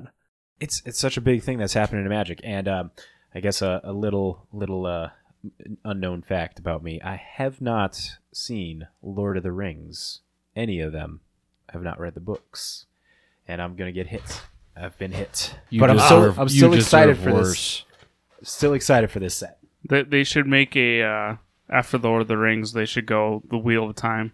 You know what? Never read those. Never read them. I read I read the first nine or the first seven books in high school. I think there's now fifteen. Yeah, something like that. Across two different authors, right? Yeah, because Robert died, and then someone picked up the last three. I think it was two or three. That's that's Brandon Sanderson now, right? I haven't read them, so I, I honestly couldn't tell you. But I'm waiting for the chapter two to come out on Amazon Video. Yeah, yeah. You know what? I'm I'm I would be pumped for. You know, we just did uh, we just did just to continue our tangent now because I know that you guys like tangents, but uh, we just did Ka- Kamigawa Neon Dynasty. I would love to see Blade Runner 2049 adaptation onto set, or or, or I would like to see like uh, Secret Lair, Universes Beyond, whatever Kamigawa Neon Dynasty, Blade Runner 2049. I think that that would be super cool. Like the color schemes are similar, the the futuristic kind of dystopian nature of the the sets. Dune would be another good one. Is is kind of similar, and I think that I think that that would be great. And those are kind of pop culture classics that are very recent that people really like. Tron. Tron, yeah, it's another good one. Yeah, just just because it's so visually stunning, right? Like it's it's it's a treat to watch visually, even if you don't like any of the subject matter. Mm-hmm. Yeah, and I mean that's that's why the the the Jackson Lord of the Rings movies were so good because visually they're a treat to watch. Beautiful people, beautiful sets, beautiful scenery, cinematography is fantastic. I mean that's why they won all the Oscars, right? Yeah. Not that I'm a, a movie aficionado. People who people who watch CCO know that I'm not the movie guy. But the the the four movies that I've seen, I've seen them like 600 times. Sounds about like sounds about like Matt. Yeah, I'm not. I'm not a movie guy at all. Uh, my, my list of movies: Pirates of the Caribbean, Dis- wa- Disney movies. that might be an adapta- adaptation that we might see. I'd be fine with that. But it, you know what? But Pirates is Disney though, right? Yeah, that's gonna be. I mean, unless uh, Disney decides to buy Hasbro after this, uh, or Disney buys Magic after the Alta Fox split, and just like straight up own it, and then you know we're gonna get Mickey Mouse secret lairs and stuff. No, we're gonna get Marvel. We're gonna get Marvel MCU or MCU themed stuff. We're gonna get Iron Man, Captain America. That's what we're gonna get. but not Spider Man. I cannot I cannot help but think that uh, Wizards of the Coast or Hasbro hasn't talked to Disney about trying to get Marvel Secret Lair universes beyond at at, at something like Oh, 100%. We're going to see that. We will see it. We will see it. Definitive, we will see it. yeah it's, it's just about like how much money they gotta like give to Disney to make it to make Disney you know worth it and like ha- you know to, to put the property on on their cardboard and stuff. I think yeah I'm all for Marvel Marvel being on Magic cards and it's it's just a matter of time. Matter of time, matter of money. Wizards is making so much money for Hasbro. It's like maybe it's sooner than we all think. Yeah. Ah, I don't think it'll be that soon. No, I, I I don't think it'll be like this year or next year, but I mean, it might be. I wouldn't be surprised, is what I'm saying. Less than five. That's my shot call. In less than five years, in 2027, before 2027, we are gonna have a Marvel crossover in universe, whether it be universes beyond or just uh just Secret Lair reskins. Oh man, my kid The will be Secret 10 by then. reskins, Holy could smokes. more. Just because it's a reskin. Yeah, like the like the recent Street Fighter ones, like that. Yep. But those were mechanically unique already, and stuff. Oh, oh yeah, you're right. I meant um like the Stranger Things ones that were getting new or like the real versions of a new Capenna. Yes, I mean we're going to be getting the Street Fighter ones. When is it in Dominaria? When Yep. Brothers War? That's the time frame for when those Sure. Street Fighters are going to be printed. Yeah. Somewhere around there, yeah. But all those cards really cool. Oh, so Street Fighter fan, Ryan. We're ta tangenting off here. I don't have this question up here, but how how excited are you? We're, we're side tangenting on a side tangent and so it begins. Oh my God. Side tangentception. into the Twilight Zone. Weekly event with This Week in Magic. So Street Fighter, you had a big episode on Commander Cookout where you talked about all Yeah. the all the drops and stuff there. Have you got uh have you picked up a Secret Lair Street Fighter yet? And have you like changed uh thoughts on like what you want to on Street Fighter Secret Lair as of now? I own, hmm, maybe, maybe one secret lair card.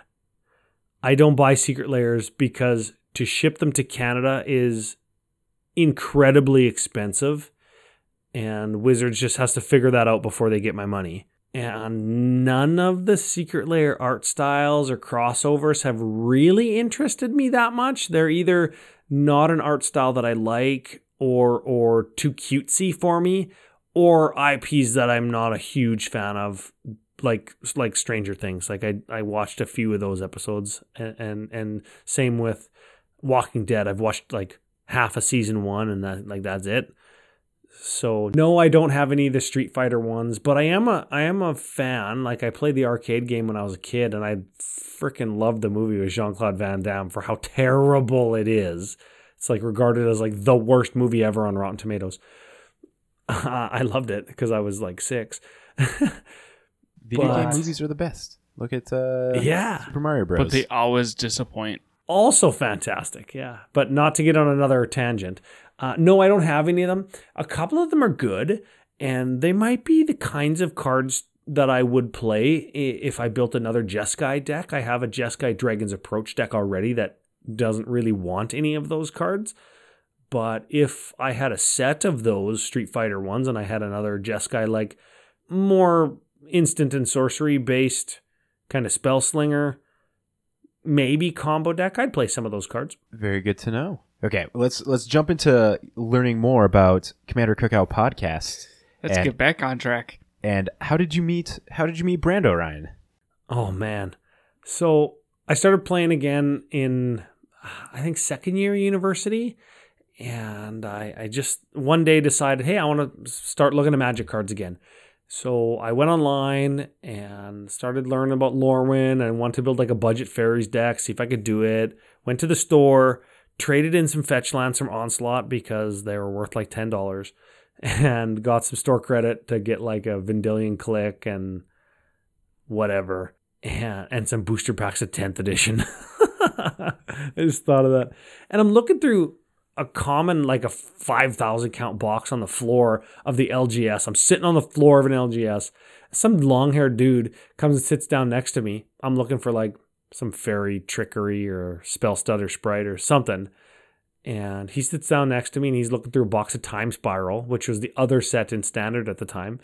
And I'm like, hey man, what are you looking for? If if I find one, I'll, I'll pull it out. And he goes, I, I don't know, just never mind. It's it's fine. He just snubs me. I'm like, what a dick. So I'm reaching out to people I used to play with and finding people that like randomly. There was a guy that was like in the judge program in Saskatoon that was on the university track team. So I reached out to him on Facebook. I was like, hey, do you play Magic? He's like, oh yeah, actually. And let me tell you, he played Magic. He had like Power Nine and shit, and like vintage powered cube and stuff, and and Black Lotus and Moxes and stuff. He comes over. I'm playing like a Saproling deck, and he's like, "Hey, check this out. Well, Mox, whatever, and gifts ungiven. Search for regrowth, Yawgmoth's Will, Black Lotus, and I don't know some." Some other thing to fucking win him the game, and I just like, oh, I guess I'm damned if I do. Down, he beats me in like turn two or whatever, and I'm like, oh wow. So I start playing with him a little bit, Cuban and stuff. And through him, I meet another guy that I used to play with in the city I was from.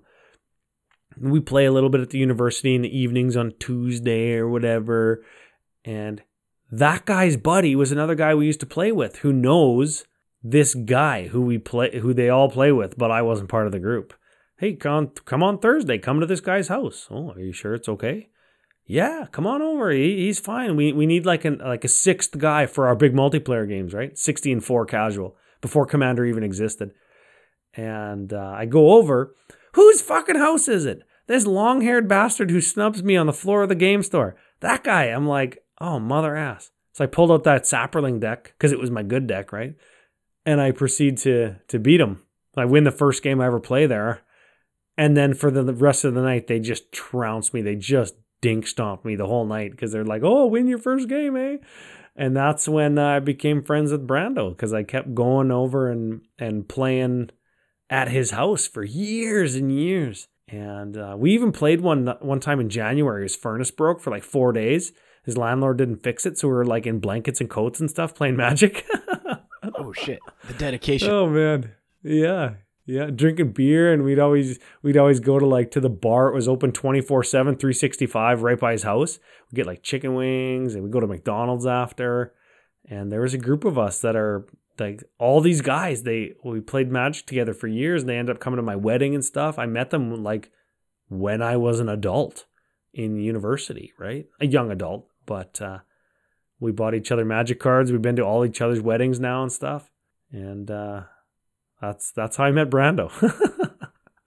Crazy stories there. Do you do you remind him all the time? It's like hey remember when you snubbed me? Uh, no i only ever bring that up now when people ask, like, how did you guys meet? or how did CCO start? Is when I tell that story of of when uh, he snubbed me and it was just totally funny. He did, he wasn't being rude. He just he was just uninterested in me finding cards because I was in the Lorwyn box and he was in the Time Spiral box. Like I get it now. You know what I mean? But it's it's just a, a funny kind of story. So that leads me into the next question is like so now you've you've met Brando. How did you guys come up with creating the Commander Cookout podcast? Podcast. So I guess I meet Brando in 2009 or whatever, right? 2000 early 2010 maybe. M- maybe it's not that late though. Uh, fast forward to 2016. Uh, you can imagine Brando and I we were drinking some beer or whatever, right? Like a couple beer. Sometimes we drink, and uh, our buddy Clayton was like, Man, you guys talk so much about magic. You should just start a podcast. And Brando works at a radio station, right? He's a technical producer for like the biggest talk show in the province that we live in. And uh, our buddy Clayton was just like, You guys should just do it.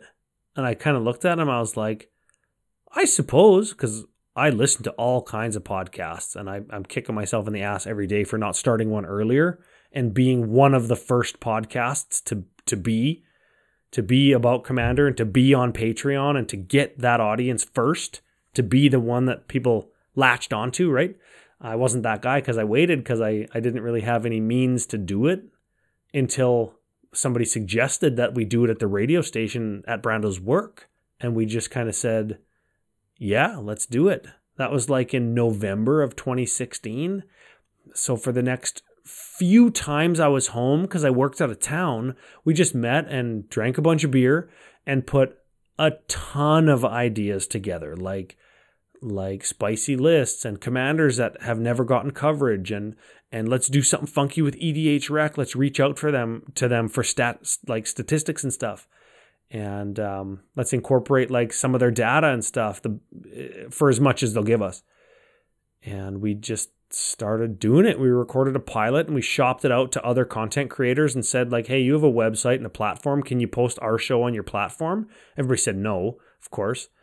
And uh, then we found then we found a site that was like, "Hey, yeah, we'll we'll post your show." And like we could have posted it on just like like iTunes and and whatever like mtgcast.com and stuff, but we wanted like a platform as a jump off point before we kind of just trickled in, right? We wanted to jump off and make a splash. So we waited and waited and waited until February or March of 2017, like for four months, and uh, till we could find somewhere to jump off and make a splash.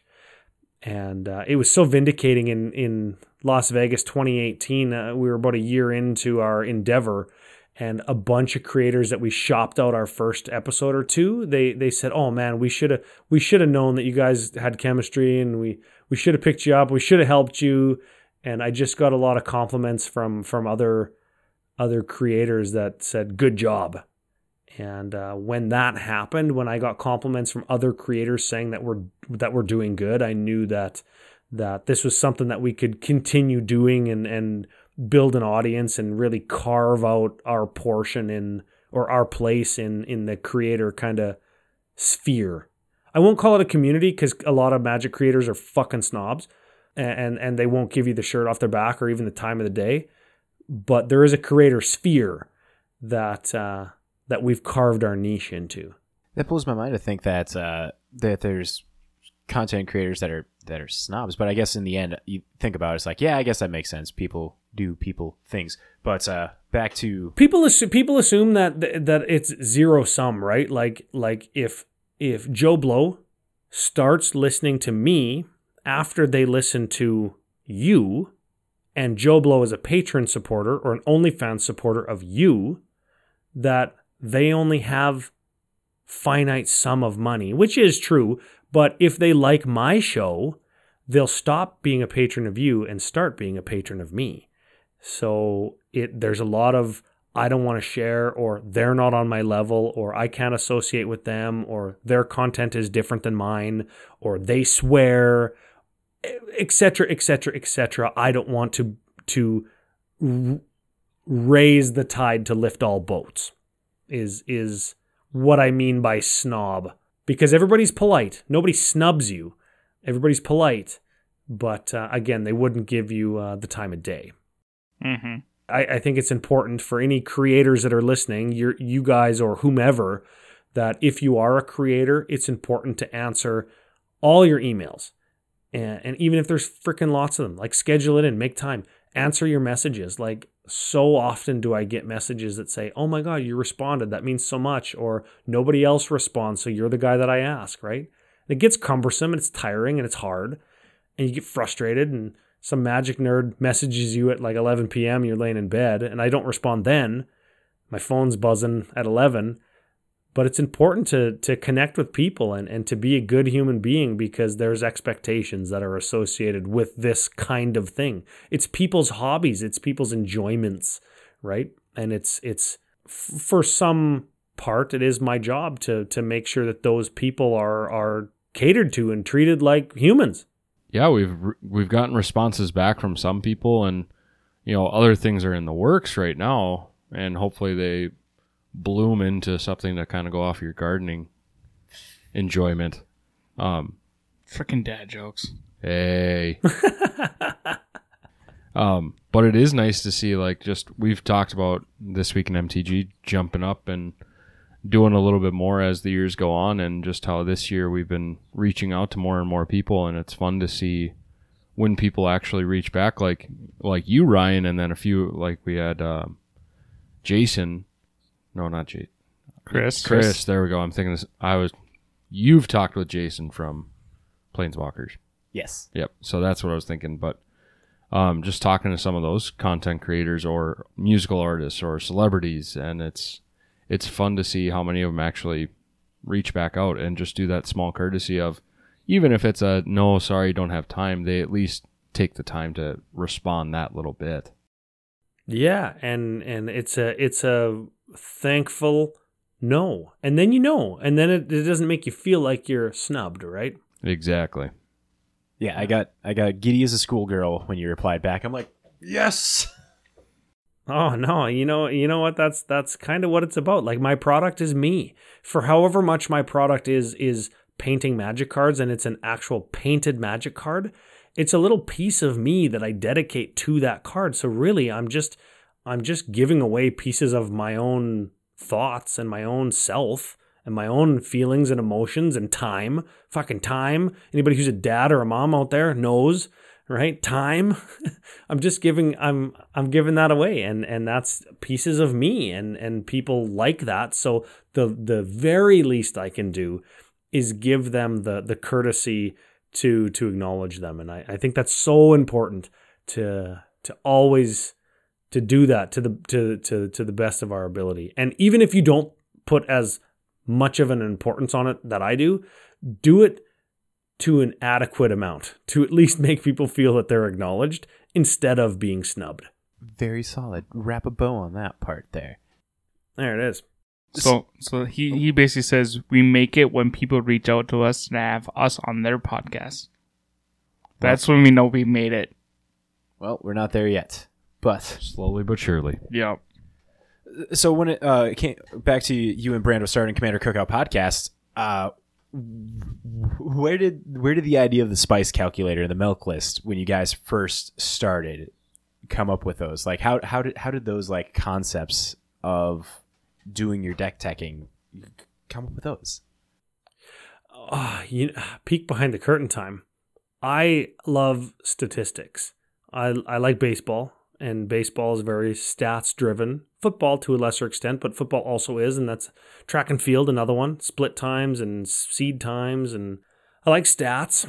And one of Brando's ten commandments of of radioing, being a like a professional radio station worker, he says stats are the death of radio.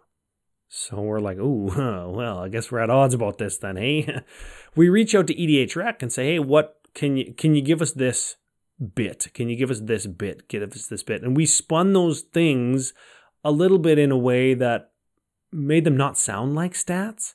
Like how many tutors are in your deck is a stat, but we don't we don't use it really as a stat because it's incorporated into the spice calculator and that's the one number that people care about What's my deck? How spicy is my deck as a number? A 50 or a 60 or an 80? That's what people care about. And if we can roll everything into just this one little number and keep every other stat behind the scenes, then it's cool and it's an interesting thing that people can attach to their deck. So we wanted to do something like that. The the peek behind the curtain t- thing is back in late 2016 when we were planning for the show. I actually reached out to Don Miner because I know him and I asked him, "Is is EDH Rec interested in hosting a Commander podcast? Like, can we be the podcast?" And at the time, he said no.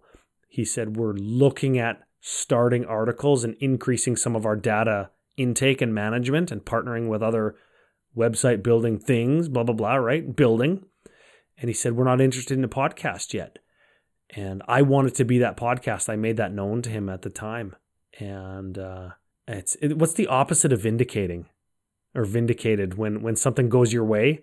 Um, the opposite of that is what EDH Recast became because that was what I wanted to be, and, and I and he didn't contact me back. I laugh about it now, but but uh, that's kind of how I wanted Commander Cookout to sound. But Brando said no, statistics are the death of radio. So we we veered away and, and kept some of the stats like uniqueness rating, spice calculator, the milk list. If longtime CCO people remember the milk list, and uh, and and I was then again vindicated when EDH Recast has seen the success that it has because that's what I told Brando we should have done because Magic players are into min maxing. They're not the general public who cares about the weather and the news. They care about min maxing statistics in their Magic card games. What's the percentage chance that they're going to draw this card? How many tutors do they need to do this combo on turn four if their commander costs three mana? Like, they need to know those kinds of things. And when EDH Recast became as popular as they did, that was vindicating to me to know, oh, I was I, I was on the right track. I was thinking about the right things. But again, we carved out a different niche in the creator sphere based on being the guys that drank beer and talked about magic cards and unique shit and and made up open flippy dot drinky that everybody wanted to come to in Vegas. Like that was what we got instead. And that to me is is is just as important because it's again, it's a real connection with people when we go to events. It's not just EDH Recast has more subs than we do, right? It's this is meaningful and and real, not uh not uh, not saying that they're not real, but but it's it's real for us. I'd say it's probably better than if you ever gotten EDH cast or EDH rec cast. Like it's I don't know. Like yeah, I use EDH rec to build some decks, but it's more like, hey, let's build a jank deck, not the meta deck. But yeah, yeah, and you know what? Like top down, everybody that I've ever interacted with ha, with regards to EDH Rec has been fantastic. Like Don Miner when he was first building it and telling us about it, or or when it was kind of big in in 2018 and hearing about his success was fantastic and all three hosts from EDH Recast well, like I've had him on Commander ad Populum and we've been on their show and and I've been I think I've been on EDH Recast twice. Uh, anyways, hanging out with those guys and all the writers that write for the site now that I've that I've interacted with have been great and I shared rooms with a couple of them in in Vegas and in other cities and and um, Jason Alt like their their their I don't know editor content manager? I don't know what his official title is but he's always been great and given me the time of day and, and answered questions for me. The whole organization's been great and like some of their statisticians and like their data guys behind the scenes have even told me and given me some data about just stuff that they've worked on just in conversation just because it's interesting. And that's the kind of organization and and and people that that uh, have helped build Commander Cookout because we we pilfered a bunch of their stats in 20, uh, 2017. it's great. Getting getting drunk and making stats. Oh yeah, hand in hand. Perfect. Perfect marriage right there. you guys recently changed the spice ca- calculator. Your your your math that you done to that. And uh, with that, you also have new spice calculator stickers that just dropped on your store. Was it today or yesterday? Yeah. Uh yesterday officially. But we we increased the number of, of stickers and merch stuff today to include everything. So it's all live now. That that's actually uh, that's actually what CCO uh, 300 is going to be about. I don't know what's going to launch first, this show or CCO 300. I don't know when this goes live, but tune into CCO 300. Very much. Uh, yeah, your you guys is going to be up before this. We'll talk a little more about that afterwards. Uh, a couple more things here with Commander Cookout. How did you guys come up with like the the FUs in the nation? How did that start up? Uh, you know what? It was it was super organic. It was it was it was us talking about our our friends, like our real life friends that we play with. We just say it, started saying "fu" to them because they we knew that they were listening, and we just we just started saying "fu" on the air, and uh, it started to stick, and and we started saying "fu" to everybody because I mean everybody sucks except us, and I, I, I it's just organic. We just started saying "fu," and it ended up that a lot of people started to think that "fu" Joel in particular, they thought that Joel "fu" Joel was like a like a euphemism or or like the guy, like the mono blue stigma player, right? They thought that that was "fu" Joel, who that was, and that he wasn't a real guy.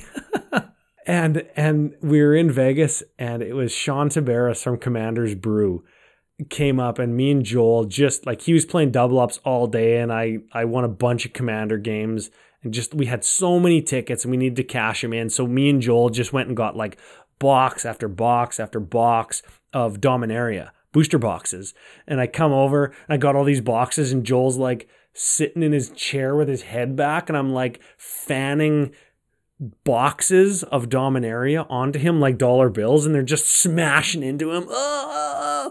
And it was so funny because he's just getting pelted by boxes and Sean Tabaris is there and, and he's like, he meets Joel. And I go, this is F.U. Joel from the cast. And he goes, what? That's a real guy? like he didn't know that anybody that we say F.U. to on the regular was a real guy. so just a, just a good, just a good time. We just it just was a thing that just happened. I fucking love it. Yeah, the whole the whole FUs. It's like this is real. This is fucking great. And stuff. Yeah, Brando got middle finger when he was at a garage sale one time. Hey Brando, F you guy rides rides by on his bike. Didn't even know who he was. Just a good old FU middle finger riding on by. We get it we we get it a lot like when we walk into a command zone at a magic fest. Hey, fu! Guy goes back to playing magic. the most endearing of all FUs. Yeah.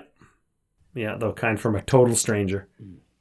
Okay, uh, let's talk a little bit about Commander Ad Populum now, because that started partway through uh, a, a few years after the Commander Cookout podcast started.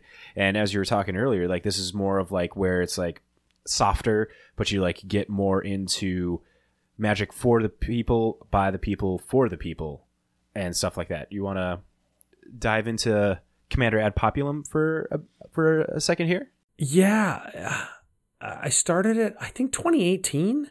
Uh, sure. I think 2018. It um 2019. I don't know. It was right before Rule Zero happened. So like, what's Rule Zero? Well, like what? When did that happen? May, April, or May of 2019? I think. Yeah. Because March of 2019 was was Magic Fest Calgary, and we had a miserable time because there was just pub stompers trying to steal tickets from everybody, and it was bad for everybody except for the pub stompers that got all the tickets because there was no pre-game discussion, no Rule Zero, no nothing. So one of my first episodes of Commander Ad Populum was actually Rule Zero, and and talking about just being honest about what your deck does, so everybody has a good time. That's what the show was about. But I had an idea, like kind of maybe a year into CCO, saying like this isn't exactly all the kind of coverage that I want to do, and and Brando couldn't really swing extra days, more editing, uh, more time, all all that stuff, and we couldn't really agree on a bunch of the topics, and I didn't. I, I wanted to make sure it didn't sound like Commander Cookout because some people don't like CCO. They they they don't like the swearing. They can't listen with their kids. Um, the beer talk, uh, the kind of the bro nature of it. Uh, they they didn't want to listen to. Um, so I made it different, and I just talked about again Magic's connection to the real world, and it's just blossomed into a little community of of people and listeners that are really just good down to earth people that that are a little bit older than the the CCO audience that remember magic when they were kids like I do like I reminisce lots on the show about being in 5th and 6th grade and not really knowing a bunch about the game and and cards from back then and the art back then and it's just I wanted it to sound different and I wanted to cover other places in the magic kind of stratosphere that were important to me and that that's the product of it is Commander Ad Populum. I definitely appreciate Commander Ad Populum um, because you talk, you definitely talked a lot of good topics of uh, community engagements. The the two episodes ago where it was like uh, being more in, uh, welcoming to new people that you see in, uh, and it started off as, as like the younger players, but then you restated that the following episode where someone hits you up and it's like, well, I was the older person that came in, and it's like that that, that kind of like in depth talk is is something I know for me it definitely helps me like oh my god I gotta like rethink in in that in that like aspect there and I could definitely appreciate Commander Ad Populum what you do there for that and then like all the the the retrospectives talking about like the dark and homelands and stuff because I did not I did yeah. not uh, play at all during those times so like getting to know about soul exchange and, and, and cards like that but it's like I don't know if I would have Scryfall that up right away Yeah, you know what? The the biggest thing the biggest thing about CAD Pop is the effect that it's had on me. Okay, so magic magic affects me in a way that makes me want to talk about magic, right? And do a podcast about it. Then the people I meet who contact me saying they listen, those people and me have dialogue and interchange of words and thoughts.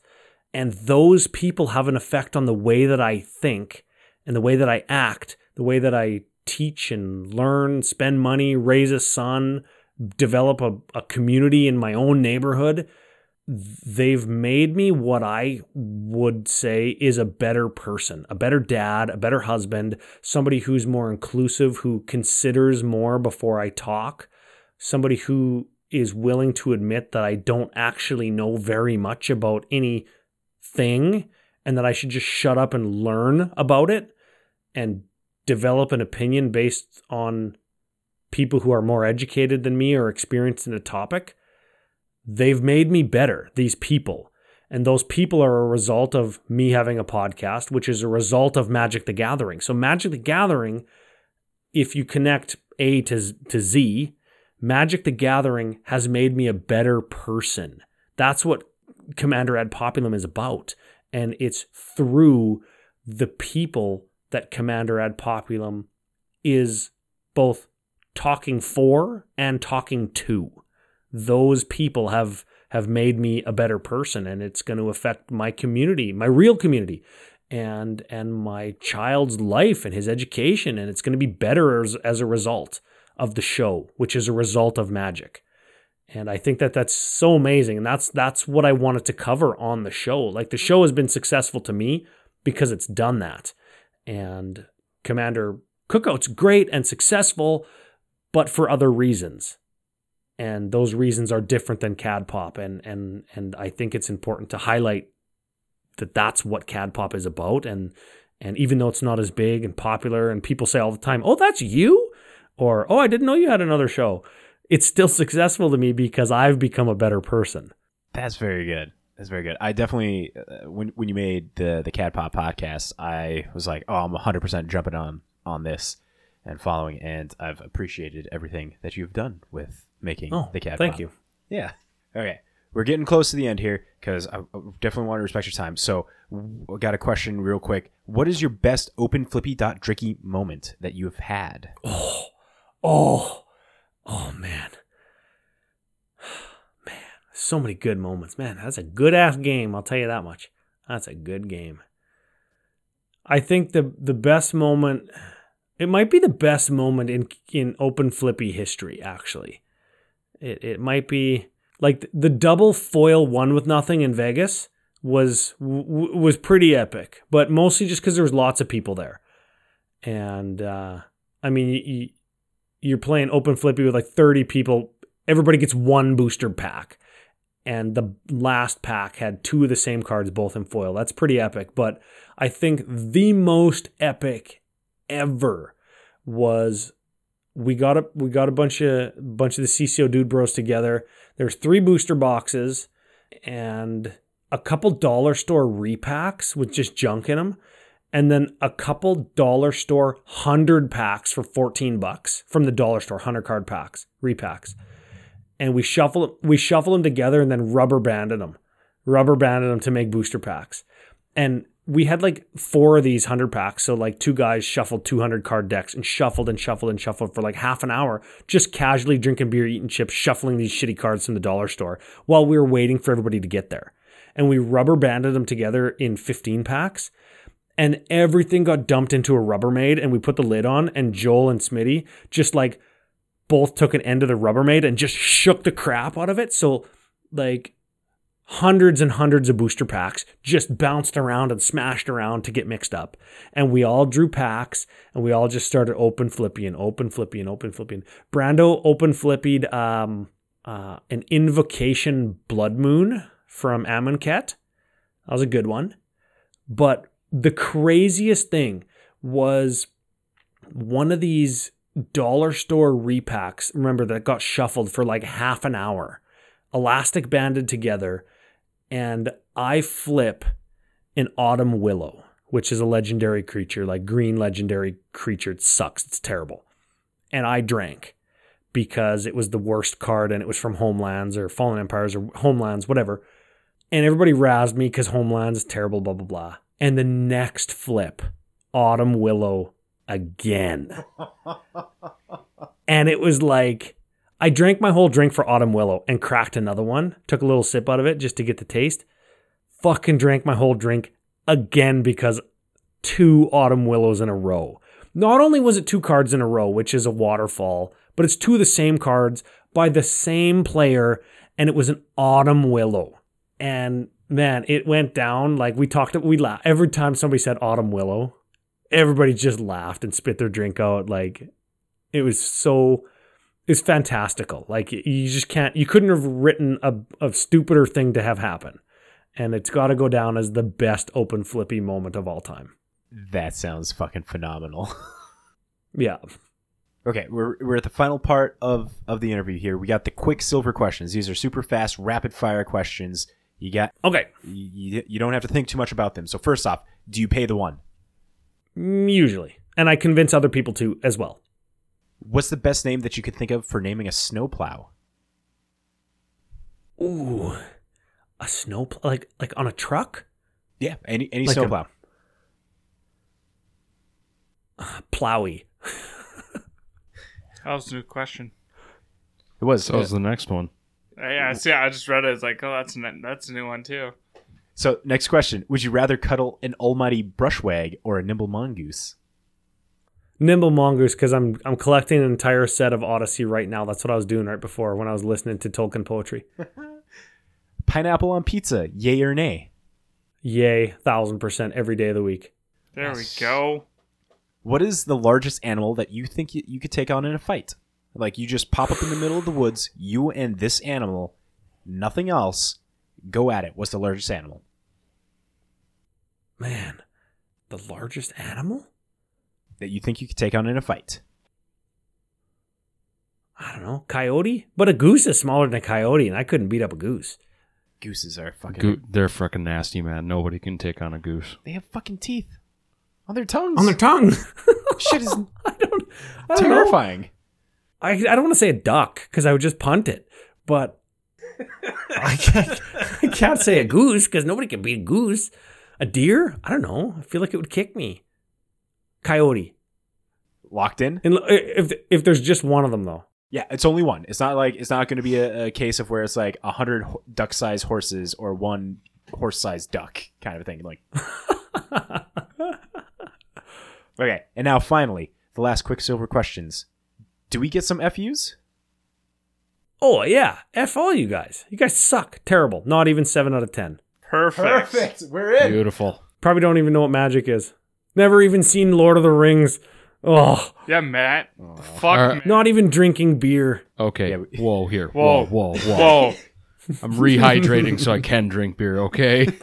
That We- just sounds we are, like we are the second drunkest city in the United States. Leave us alone. Oh man, the first drunkest city in the United States is Canada. Somewhere's in Wisconsin, I think. Yeah, I think so. I think we could just. Is it Wisconsin? It has to be Wisconsin. Ah, I want to get some fucking It uh, is. spotted cow. Talking of Wisconsin here, need to go to the cities to pick some up. You have to go to Wisconsin. Yeah, but the cities is like just a hop away from Wisconsin. Yeah, but I'm saying you can't just say the cities. You have to go to Wisconsin. yeah, Wisconsin but if, to if I it. go to the cities, I'll have a reason to go. what to he Wisconsin. meant to say is on his next trip to the cities, he There should we go go. to Wisconsin, get some spotted cow, and then come back to the cities and then come back to Fargo. Yes, That's what he should have said then. thank you for You clarifying. need you need to learn to speak Matthew better. Or Matthew needs to speak Danny better. No, we say fuck blue enough. So Ryan, we're at the end of the podcast. Please give us all of your socials, all your plugs where people can find you. Because listeners, if you're listening to this, if you made it to the end of this, like the Commander Cookout podcast, way better of a podcast to be listening to than what we got. Commander ad Populum, great podcast to be listening to. Ryan, give it, give take it away. Give all the plug. Well, I've I very much appreciate it again. I love coming on, love talking about me. I'm the best guy I know. no, but seriously, um, big thanks. I do I do like coming on, talking about anything magic, anything Lord of the Rings, anything altered art. If you want to find anything that I do, you can simply Google or search on Twitter, search on YouTube, search on Spotify, Apple Podcast, Google Podcast, any podcast, anything for Commander Cookout or Commander Ad Populum. And those are my two shows. And again, on YouTube, CAD Pop Altered Art Tutorials, episodes and top fives for CCO on YouTube, uh, at CAD Popcast and at CCO Podcast on Twitter, CAD Popcast and uh, Commander Cookout at gmail.com. Those are the two emails. I never done it twice at uh, for for both shows at the same time before. Basically, I- I think I think you can probably just Google Ryan Panef and, and you'll find me. And if you go to commandercookout.com, there's links to Commander Ad Populum there too. And and altered art stuff is there too, and and you can find me just by googling me. If you go Ryan Commander Cookout, uh, probably I'll come up. And if that is too much for you, dear listener, I'll make sure to put all of the links down in the show notes below for you. Just so that way, it's just click and click, and you're there. Easy peasy, lemon Awesome. squeezy. Ryan, thank you so much for for coming on. I greatly appreciate it. I I loved having this way longer of a conversation than I thought that was going to be, and stuff. Uh, uh, because you know we love ta- tangents, we love talking, and all this stuff here. So it's like this this very much enjoyed. Thank you so much. Oh, happy to be here. Happy that I can Man, I talk so much. So happy that you guys uh, are are cool to listen. Oh, always. That's what we do here. Garrett and I both just sit here and listen to Matt talk, so this is nothing unusual for us. It's maybe becoming apparent we need to restructure interviews a little bit. Matt. We'll discuss, Fangirl we'll discuss it at the next meeting. number one. Okay, and with that, magic folk, we will catch you next time. See ya.